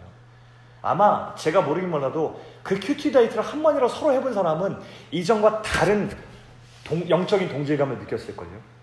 이전과 다른 차원의 나눔이 서로 오갔을까요? 이건 분명합니다. 이건 제가 단언할 수 있어요. 그럼 서로 가운데 이런 데이트 하세요. 아, 내가 요즘 뭔가 QT 할 때 너무 어려워. 어, 뭔가 영적으로 다운될 것 같아. 그러면 바로 dating 시작하는 거예요. 인스타 DM 불러, 불, 이렇게 해가지고 보내는 거예요. 어. 저기 경수야, 오늘 너 학교에 있니? 경수, 어 오늘 학교에 있어. 오늘 스타벅스 만나서 QT 같이 할래? 그래 QT 같이 하자. 차는 내가 살게. 이렇게 해가지고 이제 같이 만나가지고 같이 QT하고 서로 이제 QT 일정한 시간 서로 나누고 그 다음에 같이 묵상하고 말씀 나누고 이렇게 한 번씩만 이런 만남이 있어도 훨씬 더 우리 묵상이 지속 가능하고 풍성해지는 것을 우리가 어, 볼수 있어요. 자 그러면 여러분 제가 한 카톡방에 있었던 우리 사건을 나누면서 우리 나눔을 시작하려고 합니다. 여러분 같이 guess 해 보시면 좋을 것 같아요. 제자훈련반 그 카톡창에서 있었던 일입니다. 네. 어, 우리 뭐 제자훈련반 창이긴 하지만 뭐 대단한 일은 아니기 때문에 여러분 한번 나눠도 괜찮을 것 같아요. 자, 제자훈련반 모임이 지난주, 지난주가 아니죠. 이번 주, 지난 목요일 날 저희 집에서 있었습니다. 그럼 제가 이제 우리 집에서 모입니다. 어, 몇 시까지, 몇 시까지 오세요. 라고 해서 아, 식사하지 말고 오세요. 우리 집에서 밥 먹습니다. 이렇게 했어요. 그랬더니만, 아, 네, 뭐, 네, 다 감사합니다. 이러고 다 보냈어요. 근데 이제 송은이가 이렇게 감사합니다, 감사합니다, 감사합니다 했는데 송은이가 이렇게 보냈어요. 저희는 저녁을 먹고 가야 해서 6시 반까지 시간 맞춰 갈게요. 유유. 이렇게 보냈어요. 그래갖고 이제, 아, 송은이는 엄마랑 같이 밥을 먹구나. 이렇게 생각을 했어요. 이게 이제 제가 추측한 거죠. 그죠? 그래요. 다들 늦지만 않게 오세요. 곧 봐요. 제가 이렇게 보냈어요. 그러자 강예은 간사님께서 이렇게 카톡을 보냈습니다. 저 6시까지 갈 수 있어요. 저도 저녁을 점점 그 다음에 웃음 이모티콘 곧 뵐게요 라고 했어요. 자 여러분 이 말은 밥을 먹고 온다는 것일까요? 안 먹고 온다는 것일까요? 먹고 온다? 먹고 온다? 또 먹고 온다 손 들어보세요. 오케이 안 먹고 온다. 여러분 정답은 안 먹고 온다였습니다.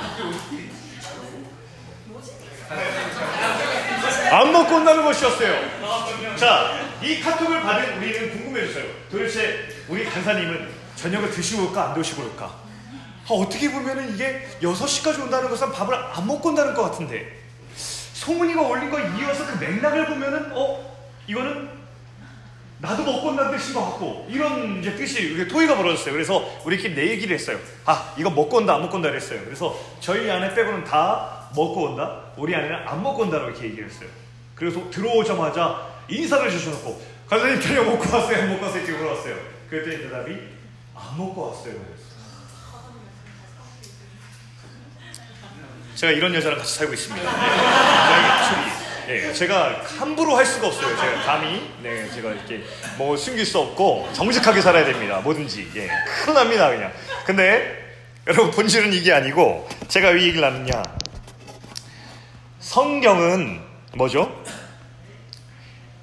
원 저자의 신 하나님, 하나님이 사람을 통해서 쓰신 책인데 가끔 그 뜻이 명확하지 않거나 행간에 숨겨져 있거나 맥락 안에 숨겨져 있는 경우도 있습니다. 그래서 우리가 잘 읽으면서, 어, 때로는 그런 막 읽으면서 그 중간에 숨겨진 뉘앙스를 찾아 찾기도 하고 그걸 통해서 아 이게 하나님이 이렇게 하는 것 같다라고 하면서 그런 것들을 발견해 나가는 거예요. 근데 오류가 있을 수 있어요, 없어요?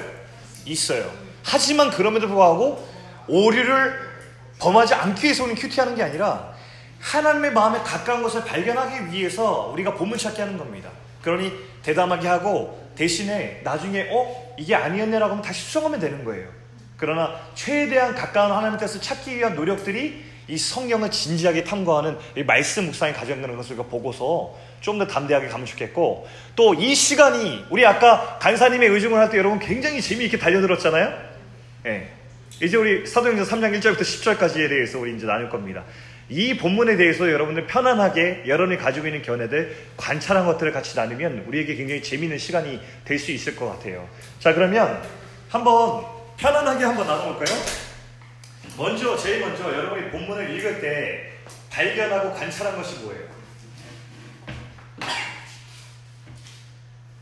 어, 나는 이걸 발견했어요. 그동안 안 보였던 건데, 어, 이, 런 거가 있었네, 본문에서. 그리고 이것은 본문을 해석하고 하나님께서 발견하는데 이것은 되게 중요한 단서인 것 같아요. 라고 하는 것들이 있으면 한번 얘기해 보세요. 역시 전체 모임하니까 입을 다루기 시작하시는데, 예, 이게 영종이? 어, 제 불씨는 오후 3시라고 성경에 적혀 있었어요. 아, 저런 거 굉장히 좋습니다. 성경의 시간을 이용하는, 얘기하는 거는 여러분 제 구시라고 해서 어? 이 구시가 아침 9시인가 저녁 9시인가 이렇게 하면 안 돼요. 성경에서 시간은 성경의 시간에다가는 오늘날 시간에 6을 더하면 오늘날 시간 나옵니다. 그래서 9시라고 하는 것은 더하기 6하면 얼마예요? 15시. 즉, 오후 3시입니다. 이렇게 따지면 돼요. 어, 이런 거 주, 중요한 발견입니다. 아, 왕정이 nice. 예, 예, 오케이. 자, 그 다음에 또. 아무나 괜찮아요?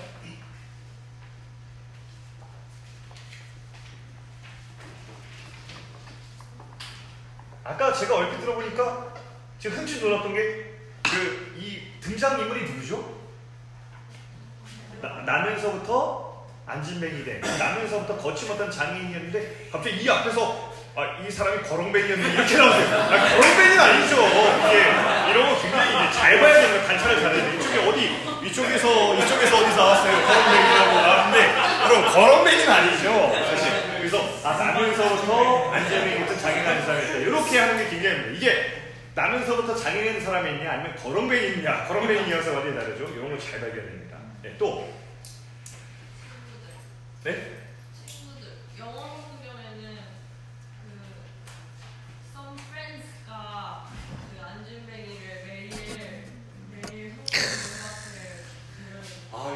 같은 그그아 그, 그 보물 같은 그 발견입니다. 여기는 사람들이 하고 있기 때문에 그냥 쑥 지나갈 수 있어요, 그죠? 근데 거기 영어 성경에 뭐라고 나와 있어요? some Some friends friends라고 돼 있고 버전이 뭐죠? ERV. 잘 안 보는 버전이에요. 이런 거 되게 중요합니다. 잘 안 보는 버전 중에서 새로운 거를 발견하는 것도 굉장히 중요한 거예요. 야, 사람들이 아니라 이거는 some friends였다. 오, 이러면은 뭡니까?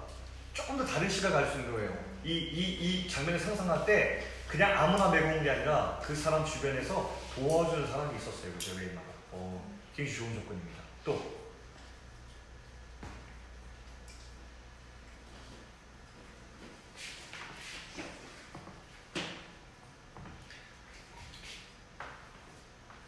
또 뭐가 있을까요? 막 던지세요. 사소한 관찰들이 모여서 이, 이 뜻을 밝히는 겁니다. 막, 막 중요한 insight를 바라는 게 아니에요.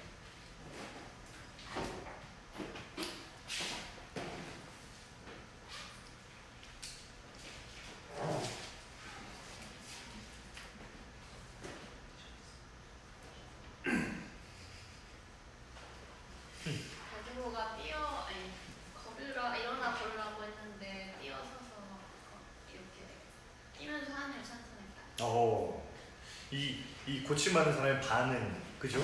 대단히 중요합니다, 이거. 그 사람이, 가온이, 가온이는 이제 그 반응 전체에 대해서 얘기한 건가요? 아니면 일어나서 걸으라고 했는데 뛰어가지고 불만이 있는 거예요? 네. 그건 아니죠. 그냥 그 반응, 전체적인 반응에 대해서 얘기한 거죠? 네. 오케이. 그래서 이 사람의 반응. 고침받았더니 이 사람이 하나님을 찬양했다. 이게 이, 이 사람의 반응이었죠. 하나님을 찬양했다라는 반응. 되게 중요합니다. 또, 막 던져보세요. 던지면 정답이에요. 나는 답을 갖고서 여러분에게 묻는 게 아니에요. 우리가 모아가는 거예요. 아, 지금 던지고 싶은 표정들이 되게 많은데 안 던지고 있어, 지금. 던져.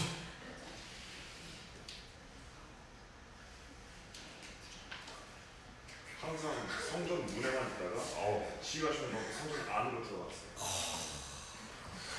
진짜? 여기 보세요, 여기 보세요. 성전도 들어가면서 성전에 들어갔어요. 이 사람 성전 밖 미문 앞에 앉아 있었던 사람인데, 와 종혁이 굉장히 섬세한 남자네요. 네.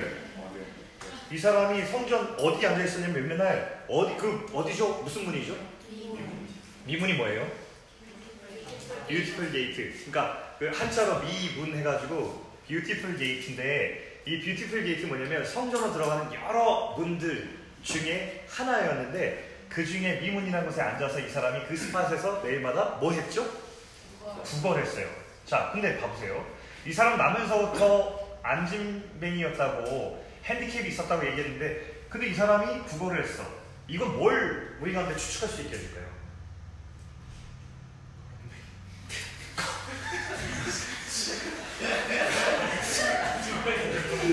역시 저희 쪽에서 버럭맨이 나올 줄 알았는데 버럭맨이라고 하는 거를 조금 해석이 좀, 좀, 어, 좀 더 섬세하지 못한 것 같아요. 좀 더 섬세하게 추측한다는 걸까요? 자, 장애가 있는데 이 사람이 매마다 문 앞에서 구걸을 해. 자, 게싱 해보세요. 그냥 던져보세요. 어? 뭐 일을 할 수가 없어. 일을 할 수 없어. 그러면 일을 할 수 없다는 것에서 그럼 우리 어디까지 나가 있으면 당대 사회 분위기를 한번 짐작해 보세요. 유대 사회라고 하는 그 특별한 콘테스트. 오늘과 다른 우리 사회와 다른 이 사회 속으로 들어가 볼 수 있죠. 이 사회에서 이 사람은 어떤 사람인가 좀 우리가 유추해 봅시다. 자, 일을 할 수 없었어. 그냥 일만 할 수가 없었을까? 가정을 세울 수 네? 가정을 세울 수 없어. 가정을 세울 수 없었다. 그럴 수도 있을 것 같아요. 가능성 있다고 봐요, 저는. 왜 그렇죠? 소외받아서. 그러면, 자, 그러면 우리, 저기, 신하가 추측한 이 부분이 맞는지 한번 봅시다. 그 당시에 장애가 있는 사람들은 사회부터 소외받았을까요?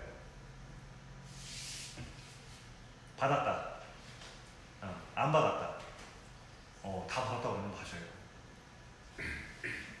유대 사회에 장애가 있는 사람들에 대해서는 사람들이 복음서 잘 읽어보면 왜 그러냐면 성경을 계속 많이 읽어보면 이런 센스를 가질 수 있어요. 복음서에 어떤 내용들이 등장하냐면 장애가 있는 사람들을 어떻게 해석했죠 그 사람들을?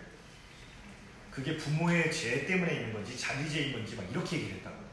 그러니까 이 사람을 뭘로 봤냐면 죄의 일이라고 판단하는 그런 시선이 있었다는 거예요. 그러니까 이 사람 그 사회에서 일 못하고 그 다음에 그런 시선을 견뎌내면서 이 사람이 살아갈 수 있는 것은 뭐였어요? 성전에 왔다 가는 사람들 하면서 거기서 뭐 하는 거였다고? 구걸하는 거였다. 그러니까 이 사람의 입장으로 우리가 상상해 본다면 이 사람 마음이 어땠을까요? 이 마음을 한번 이 사람 마음 한번 배워봅시다.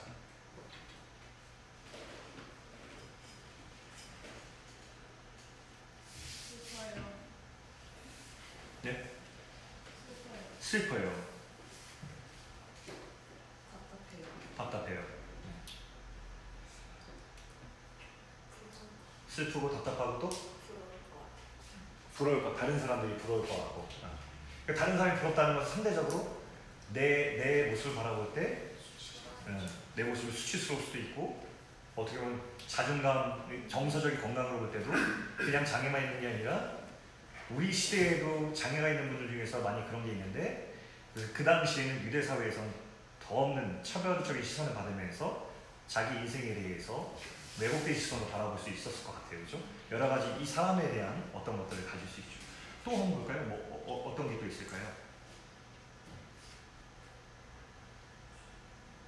음,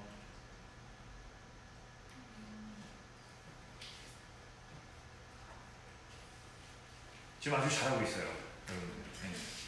되게 잘하고 있어요. 자, 요한이랑 베드로가 일어나 걸으라고 말하고 손을 잡아서 일으켰어. 오, 이것도 우리가 잘 주목해 보면 좋을 것 같아요. 그러니까 일어나 걸으라고 했는데, 근데 그 전에 대사가 뭐였죠? 자, 보세요. 이 사람이 베드로와 요한을 봤을 때 이 사람 평소 하던 대로 딱 나왔죠, 멘트가. 뭐였어요? 이 사람 뭐 했어요, 이 사람들한테? 구걸했어요. 뭘 구걸했죠? 돈. 그러니까 이 돈은 내가 볼땐 엄청난 돈을 요구한 게 아니라 이 구걸이라고 하는 표현에 받는 거는 되게 어떤 거죠? 구걸하는 사람들이. 그렇지 잔돈이에요. 잔돈을 받아서 뭐, 뭐 했을까요? 일을 할 수 없으니까 그날 먹을 수 있는 밥 정도 생활을 최소한 영위할 수 있는 돈을 구걸했을 거예요, 그죠? 근데 그걸 구걸는 베드로와 요한이 돈을 안 줘. 그래서 멋진 대사를 쳐요. 은가 그건 내게 없거니와 내게 있는 것을 내게 주노니 나사렛 예수의 이름으로 일어나 걸으라고 하면서 손을 내밀어서 일으켜 줍니다. 자, 이 한번 상상해 보자고요. 자, 이렇게 할 수 있어요. 자, 종이가 여기 앉아있는데, 종이가 예수 이름 일어나 걸어라! 라고 할 수 있어요. 그죠? 그죠? 근데 이 사람이 굳이 가가지고 손을 잡아서, 오른손 잡아서 일으켰어요. 이렇게. 자, 이렇게, 이렇게, 이렇게 했단 말이죠. 네. 이거 의미하는 바가 있을까요? 여기서?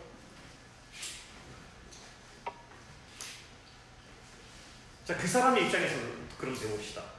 그 사람의 입장에서는 그 사람이 손을 내면서 일어나 걸으라고 했을 때 그 사람은 어떤 감정이었을까? 어이없어. 네, 아주 잘 얘기했어요. 얘기하세요. 뭐라고요? 어, 어이없을 수 있죠. 잘 보세요. 그 사람 우리가 배워보는 거예요, 한번. 어이없을 수 있죠. 나는 오늘 돈, 오늘 먹을 돈이 필요한 건데, 아니, 무슨 나사렛 예수님이 은과 금은 내게 없거니와부터 어, 떤 우리 마음에 은과 금은 내게 없거니와부터 땡이야. 없어? 가 빨리 가. 올라가. 올라가 다음 사람 받아요. 올라가. 이럴 수 있어요. 근데 이 사람이 일어나 걸으라고 해서 손을 내밀는데 손을 내밀었는데 어떻게 했어요? 이 사람도 그 손을 잡았어요. 그 일으킬 때 이 사람이 어떻게 돼요? 뒤에 보면은 기록에 보면 발목에 힘을 얻었다 그러거든. 그럼 이 사람은 그냥 이러고 있었던 걸까? 아니죠. 뭔가 이 사람 측에서도 뭐가 있었을까요? 시도가 있지 않았을까요? 그러니까 이 사람이 뭐야 일을 이렇게 하지 않았다는 거예요, 이 사람은. 그 이름을 들었을 때. 그래서 음, 그런 부분들이 또 이 관계 속에서 우리가 상상을 잘할수 있고 어, 또 있을까요?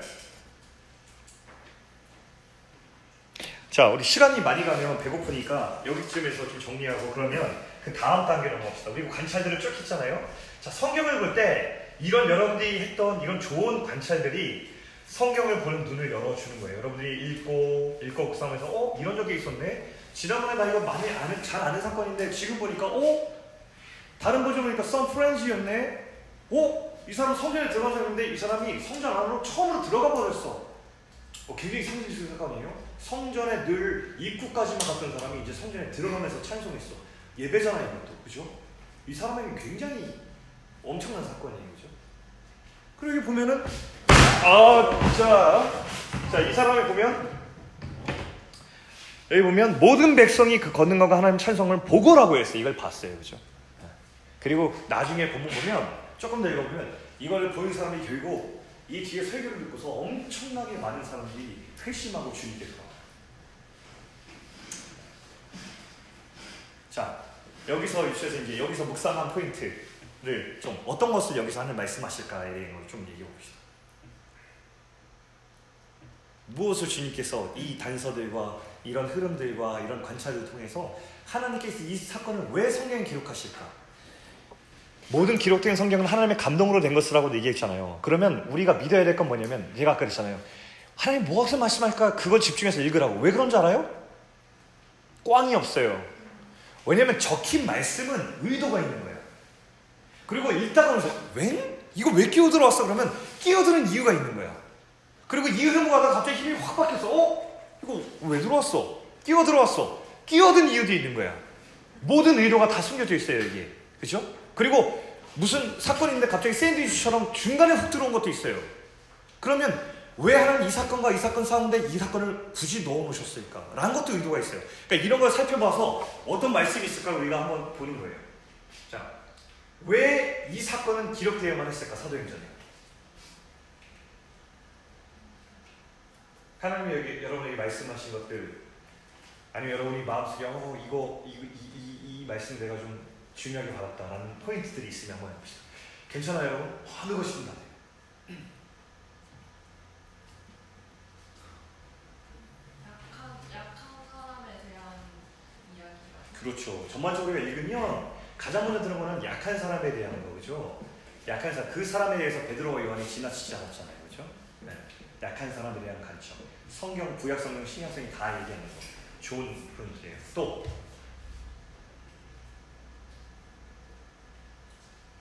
굉장히 단순한 진리들이 많아요. 단순한 진리를 얘기하세요.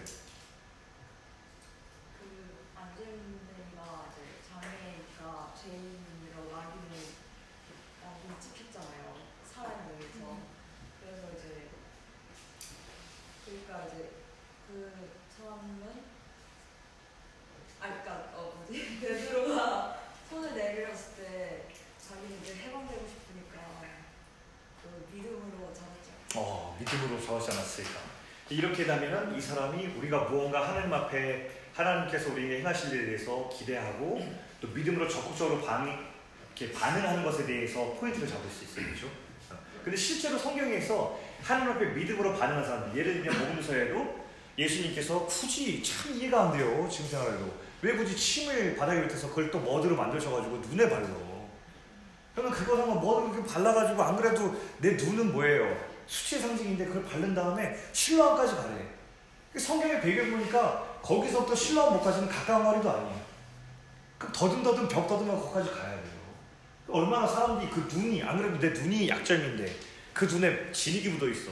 침으로 이긴 진흙이. 근데도 그거를 더듬더듬 가잖아요, 거기까지. 그러니까 이런 거에서 아까 신하, 아, 유나가 얘기한 것처럼 그런 포인트가 있을 수 있죠. 또, 예, 또 얘기해 보세요. 아, 저는 어, 요한이랑 베드로가 제 9시에 기도 시간에 성전으로 올라갈 때 안전뱅이를 만났잖아요. 그런데 하나님은 그렇게 예배 하나님한테 예배하려고 하는 사람 준비된 사람을 통해서 그 안전뱅이를 지나치지 않고 주목하게 되고 음, 그렇게 해서 결국에 하나님의 계획 우리를 통해 이루신다는 음. 말씀. 음. 아, 저럴 수도 있어요. 저도 좋은 포인트라고 생각해요. 왜냐면 베드로와 요한이 이 성전에 정해진 시간에 늘 기도하는 사람이었어요. 굉장히 경건했죠. 그래서 늘 하나님 앞에 기도하면서 하나님 뜻을 구하는 사람들이었거든요. 그랬기 때문에 그 지나가는 사람들을 지나치지 않고 그 기도하는 자의 심령이 열렸었다고 이렇게 볼 수도 있어요. 그리고 나중에 보면은 그 베드로와 베드로가 맨 처음으로 그 아나니아랑 만나는 장면도 보면 아나니아도 기도하다가 음성 듣고 베드로도 정해진 기도 시간에 음성 듣고 그래서 이 두 기도하는 사람을 통해서 하나님 일하시는 멋진 장면이 나오거든요. 그러니까 저런 포인트도 굉장히 중요할 수 있을 것 같아요. 자, 어, 우리 시간이 많아요. 근데 여러분 그 이 성경 이렇게 얘기하는 것도 재밌잖아요. 예, 간사님 밥 먹었을까 안 먹었을까 이거 이것도 재밌지만 이것도 재밌죠.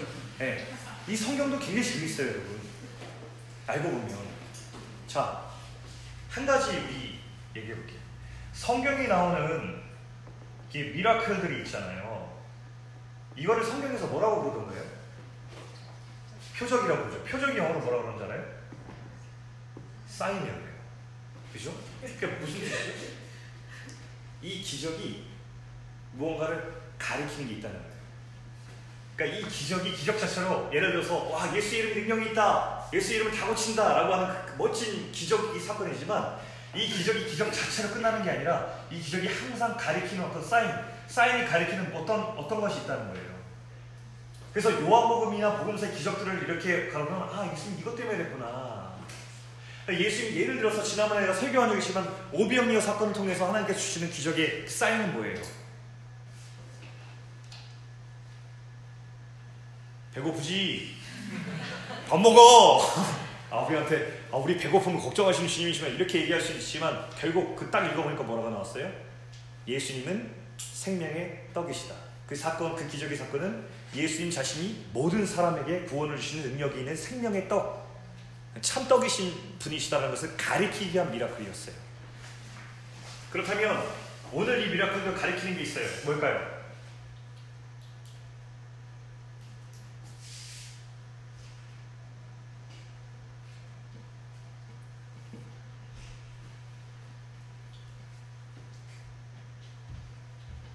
예수님의 이름에 권능이 예수님의 이름에 권능이 있다. 있죠. 예수님의 이름에 권능이 있는데 이 권능은 우리한테 없는 권능입니다. 자, 이 사람은 나면서부터 나중에 대교올게요. 하, 이 액자식 구성, 성경 탁월합니다. 맨 처음에 3장 1절 10절에 시작하잖아요. 쭉 가다가 4장에 넘어와서 이 사람들이 그, 그 고치고 나서 이 사람이 뛰며 차니까 사람들이 몰려와서 솔로몬 행각에서 설교해달라고 설교를 해요. 그때 사람들이 회심해. 근데 또 감옥에 잡혀요. 그래고 잡혀가지고 신문을 당한다고 위협하는데 나는 하나님의 말씀을 전할 수밖에 없다. 막 이렇게 얘기해가지고 위협하지만 풀려나요. 근데 그 풀려난 장면 끝에 마지막에 이렇게 나와요. 그런데 이 나면서부터 걷지 못한 자의 나이는 40여 세나 되었더라라고 마지막에 거기다 클로징을 해버려요. 나이를 이때 안 밝히고 그때 끝에 밝히니까. 그러니까 40년 동안에 이 사람은 소망 없이 살고 있었어. 당시 평균 수명이 높지 않았기 때문에 금방 좀 있으면 나이 많이 들어서 죽었을 거예요. 그리고 이 사람은 그때까지 자기 힘으로 고칠 수 없었어. 자기 힘으로 일어날 수 있는 권능이 없었다는 거예요. 그러면 이 권능은 자기한테 없었어요. 근데 누구로부터 왔죠? 예수님으로부터 왔어요. 밖으로부터 힘이 이 사람을 고쳤어요. 근데 이것과 유사한 상태에 있는 사람들이 있어요. 누구죠? 누구예요? 알고 있잖아. 얘기하세요. 이게 떠올리게 하는 게 있다니까. 이 사람은 유대 사회에서 억눌렸던 장애인이기도 했지만 이런 처지에 있는 사람이 이 사람만이 아니었어요. 이 불쌍한 사람은. 우리 우리는 이 사람의 삶과 되게 유사한 거예요. 우리는 나면서부터 우리가 가진 죄를 극복할 수 없어서 죄의 사슬에 매여 있어. 근데 우리가 자의 세상이 뭐인지 몰라.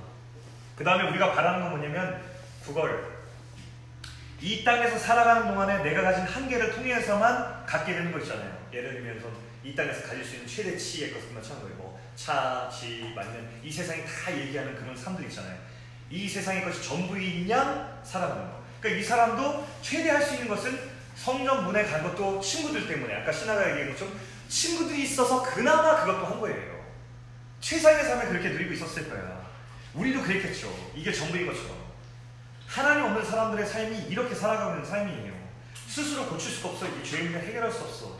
근데 어떻게 했냐면 밖에서부터 온 십자가 사건을 주님께서 이루심을 통해서 우리는 일어나서 절대 스스로 고칠 수 없는 이에서 해방돼서 일어나 뛰며 하나님의 찬양하는 삶을 우리가 지금 살고 있잖아요. 그러니까 우리가 지금 우리가 제발로 걸어와서 예배가 뭔지 모르지만 하나님 앞에 예배 예배할 수 있고 구원받은 것을 고백을 할 수 있고 기뻐 뛰며 찬양할 수 있는 그 삶이 바로 우리 삶 아니에요, 그렇죠? 그러니까 이, 이 기적 사건이 또 우리 가운데 이런 것들을 보여준단 말이에요. 우리의 모습들을 보여줘서 아 우리가 이렇게 된 삶이었구나. 지금 이 사람의 삶을 가만 주목해 보면 40년 동안 그렇게 구속받고 억눌리고 상처받고 자기가 누구인지 자기의 가치가 무엇인지 못 찾았던 사람이 베드로와 요한의 저는 예수의 이름의 권능으로 그 힘으로 말미암아 다시 일어서서 자기의 근원적인 것이 완전히 해방됐단 말이에요. 고쳐졌단 말이에요.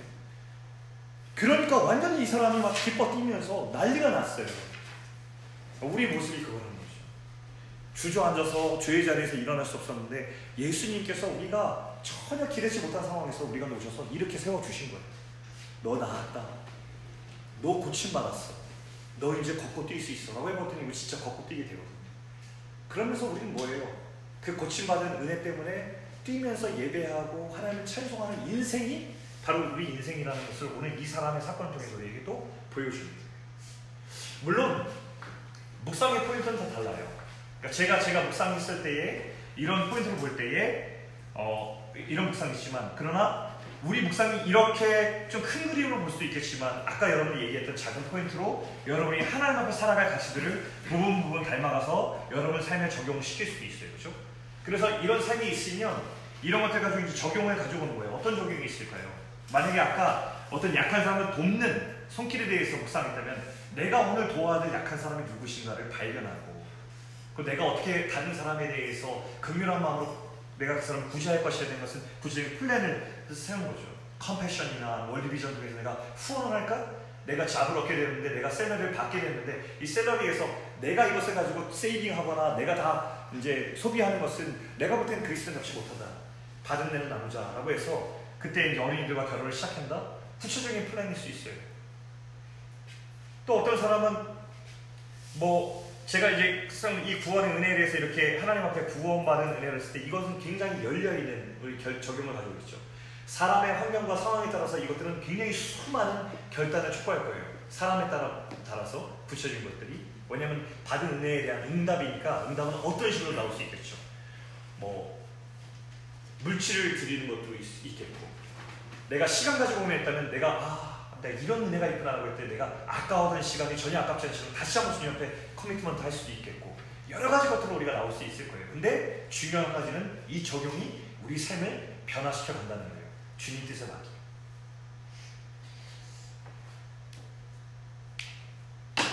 여러분들이 굉장히 묵상을 잘 했고 또 여러분이 잘 할 것 같아요. 그리고 우리 모두에게 자질이 있어요. 제가 묵상하는 청년이라는 화두를 가지고 이렇게 왔어요. 제가 아까 처음에 묵상을 잃어버린 세대, 깊이 생각하는 그 생각하지 못하는 시대를 우리가 열었다라고 이렇게 얘기를 했잖아요. 지루할 틈을 주지 않는 것이 이 시간의 전략이고 우리가 느리게 사는 삶의 의미를 잃어버리죠. 근데 우리는 그 사이에서 묵상하는 청년으로 사는 이 가치를 우리가 붙들어야 돼요. 제가 세 가지를 얘기하면서 마칠게요. 첫 번째, 묵상하는 청년은 영적으로 독립하는 청년이에요. 여러분, 종교개혁 때 부패한 교회들이 뭘 했냐면 목사들이나 전문적으로 신학을 공부한 사람들이 성경의 내용을 독점했어요. 그래서 언어를 번역하지 않았어요. 그리고 그 사람들이 해석한 것만 진리라고 해서 그 사람들이 엉뚱하게 다 번역을 해놨잖아요. 예를 들어서 뭐 우리 그 뭐죠? 면제부 판매했잖아요. 말도 안 되는 성경에 전혀 나오지 않는 면제부를 판매해서 너 면제부를 너 사잖아? 그럼 너 먼저 돌아간 조상들과 너한테 연옥이라는 곳에 가는데 거기서 천국으로 올라가라는 엄청나게 비성경적이고 돈 장사하는 이것들을 있었을 때 사람이 그걸 따라갔어요. 왜 따라갔습니까? 성경을 본인이 스스로 파먹지 못했기 때문에 그 사람을 말 따라간 거예요. 근데 마틴 루터가 종교개혁해가지고 목숨 걸고 종교개혁했어요. 그 종교개혁자들 중에 죽은 사람들이 있어요. 그렇게 해서 성경을 가지고 와서 다시 성도들의 삶으로 돌려놨어요. 우리의 언어로. 어, 돌려놨는데도 불구하고 이것은 마치 종교개혁 시대같이 아직도 갇혀있다면 이것은 굉장히 불행한 일이에요, 여러분. 성경은 목사들의 책이 아니에요. 성도들은 성도들의 책이에요. 여러분의 책이에요. 여러분이 얼마든지 읽고 얼마든지 해석하고 얼마든지 하나님 만날 수 있는 책이에요. 여러분 그렇게 젊을 때에 이 신앙의 독립심을 기르지 않으면 평생 남이 해준 이야기 먹고 사는 거예요. 여러분 성경 읽지 않고 성경 와가지고 내가 아 오늘 본문 이거 말씀 있겠다 내가 그랬어요. 근데 내가 내 욕심을 따라서 내 주장을 하려고 성경을 해석해서 갖고 와서 해가지고 여러분한테 설교를 했어. 거기 아멘 하고 따라 살 거예요? 때론 여러분이 내 이익에 브레이크를 걸 수 있지. 목사님, 근데 제가 성경 볼 때 하나님 말씀은 여기에 더 의도에 가깝지 않을까라고 얘기하는 사람이 있어야 되지 않을까요? 그게 영적인 독립심이라고 얘기하고 앞으로 교회가 가져야 될 마인드인 것 같아요. 두 번째는 묵상하는 청년만이 세상의 조류를 거슬러요. 제가 아까 언뜻 얘기했지만 세상의 조류에 휩쓸리는 사람이 있고 그 조류를 거슬러 항해하는 사람이 있어요. 그죠? 어떤 사람은 조류에 그냥 계속 휩쓸려. 떠내려 가는 대로 목적지도 없이 흘러 흘러 조류가 이쪽으로 오면 이쪽으로 휙 가고 저쪽으로 오면 저쪽 가고 그러니까 뭐예요? 사는 대로 그냥 생각하는 사람이에요. 생각을 안 한 건 아니지만 사는 대로 생각하는 살아요. 근데 우리는 사는 대로 생각하는 사람이 아니잖아요. 하나님 말씀 묵상한 대로 사, 생각하는 사람이잖아요. 그래서 우리는 조류가 흘러와도 키를 단단히 붙잡고 목적지를 향해서 방향을 틀면서 거슬러 항해하는 사람들이에요. 그래서 목적지에 도착하는 사람이거든요. 말씀 묵상하는 사람만 그렇게 하나님이 말씀하신 대로 살 수 있어요. 세 번째, 마지막입니다. 묵상하는 청년, 청년만이 우리 삶의 진정한 룰에 대해서 잘 이해해야 돼요. 여러분, 우리 인생에 룰이 있어요. 근데 세상이 착각하는 것이 이 세상에 있는 룰들이 어떤 거라고 생각하냐면, 어, 빨리 요이 땡 해가지고 빨리 많이 갔거나, 빨리 높은 데 올라가거나, 빨리 남부러운 삶을 살기 시작하는 것이 성공했고, 종착지에 도착했다고 생각해요. 근데 도착한 사람이 하나같이 얘기하기를 그 끝에 아무것도 없다고 얘기하거든요. 하나같이 성공한 사람들이 거기 위에 가면 무언가 나를 행복하게 하고 무언가 이거구나라는 것을 발견한 것처럼 해가지고 거기까지 갔는데 딱 올라가 보니까 그 위에 아무것도 없어서 엄청난 공허함과 허무함에 시달리는 그런 고백을 많이 했어요. 그런데 이게 우리 인생의 룰이 아니기 때문에 그 사람이 허탈한 거예요. 룰을 잘 이해하고 살아야 돼요. 우리 룰은, 우리 인생의 룰은 빨리 우리 인생에서 뭔가 이루거나 성공하고 성취하는 게 아니라 우리 인생을 옳은 방향대로 계속해서 따라가는 것이 우리 인생의 룰이에요. 게임의 룰을 잘 이해해야 돼. 무궁화꽃이 피었습니다 할 때, 여러분, 룰을 잘 이해해야 재밌는 거예요. 아니, 무궁화꽃이 피었습니다 할때 같이, 다른 사람이랑 같이 가면서 이렇게 해가지고 같이 즐기면서 재밌게 해가지고 스릴 있게 게임을 해야 되는데, 무궁화꽃이 피었는데 막 달려가가지고 빡빵 치고 달려오고 막, 게임 다 망치고, 에이, 쟤 때문에 안 해. 사람들 다 흥 다 깨고. 게임의 룰을 모르는 거예요. 게임의 분위기를 파악을 해야 돼. 그래야 다 재밌게 할 수 있어요. 뭡니까 우리 게임의 룰은? 하나님의 뜻에 맞게 그것을 묵상하면서 무조건 빨리 가는 게 아니에요. 방향을 확인하고 가고 또 방향을 확인하고 가고 이게 우리 인생이에요. 그래서 되게 재밌어요. 때로 때로 그렇게 가는 거예요. 하나님 부르신 것에 따라 이렇게 가고 때로 이렇게 가고 우리 인생은 여기야라고 해서 거기서 질주하는 인생이 아니라 요만큼 열어주신 대로 또 가고 또 거기에 가면 하나님 또 이렇게 열어주신 대로 또 가고 늘 그 말씀을 들을 수 있는 귀만 열어놓고 간다면 그것만큼 재미있는 인생이 아닌 거예요. 여러분, 어, 속도를 지금부터 너무 빨리 내가지고 엉뚱한 대로 빨리 달리면 그것만큼 무모하고 무서운 게 없어요. 돌아오려면 시간 엄청 걸리거든요. 여러분 우리 청년의 때에 여러분의 소중한 날 무엇보다도 묵상하는 청년으로 하나님 앞에 설 수 있도록 그렇게 훈련하는 여러분 되기를 축복합니다. 우리 한번 기도하고 마치겠습니다. 하나님 아버지 오늘 우리 큐티 예배에서 같이 나누는 귀한 시간 주셔서 감사합니다. 하나님 우리 사랑하는 청년들이 젊은 날 하나님 말씀 묵상하며 살고 그 묵상을 훈련하여서 평생에 하나님 말씀을 스스로 그 샘에서 길러 먹고 마시며 자유하고 방향을 발견하고 삶의 의미를 발견하고 하나님과 동행할 수 있는 귀한 삶을 지금부터 살아갈 수 있는 우리 청년들 될 수 있도록 인도하여 주셔서 참으로 인생을 의미 있고 가치 있고 행복하게 살되 우리 인생의 마지막에 서서 우리 인생을 돌아보며 후회 없이 주님 곁에 돌아갈 수 있는 저희 될 수 있도록 인도하여 주옵소서 감사드리며 예수님의 이름으로 기도합니다. 아멘.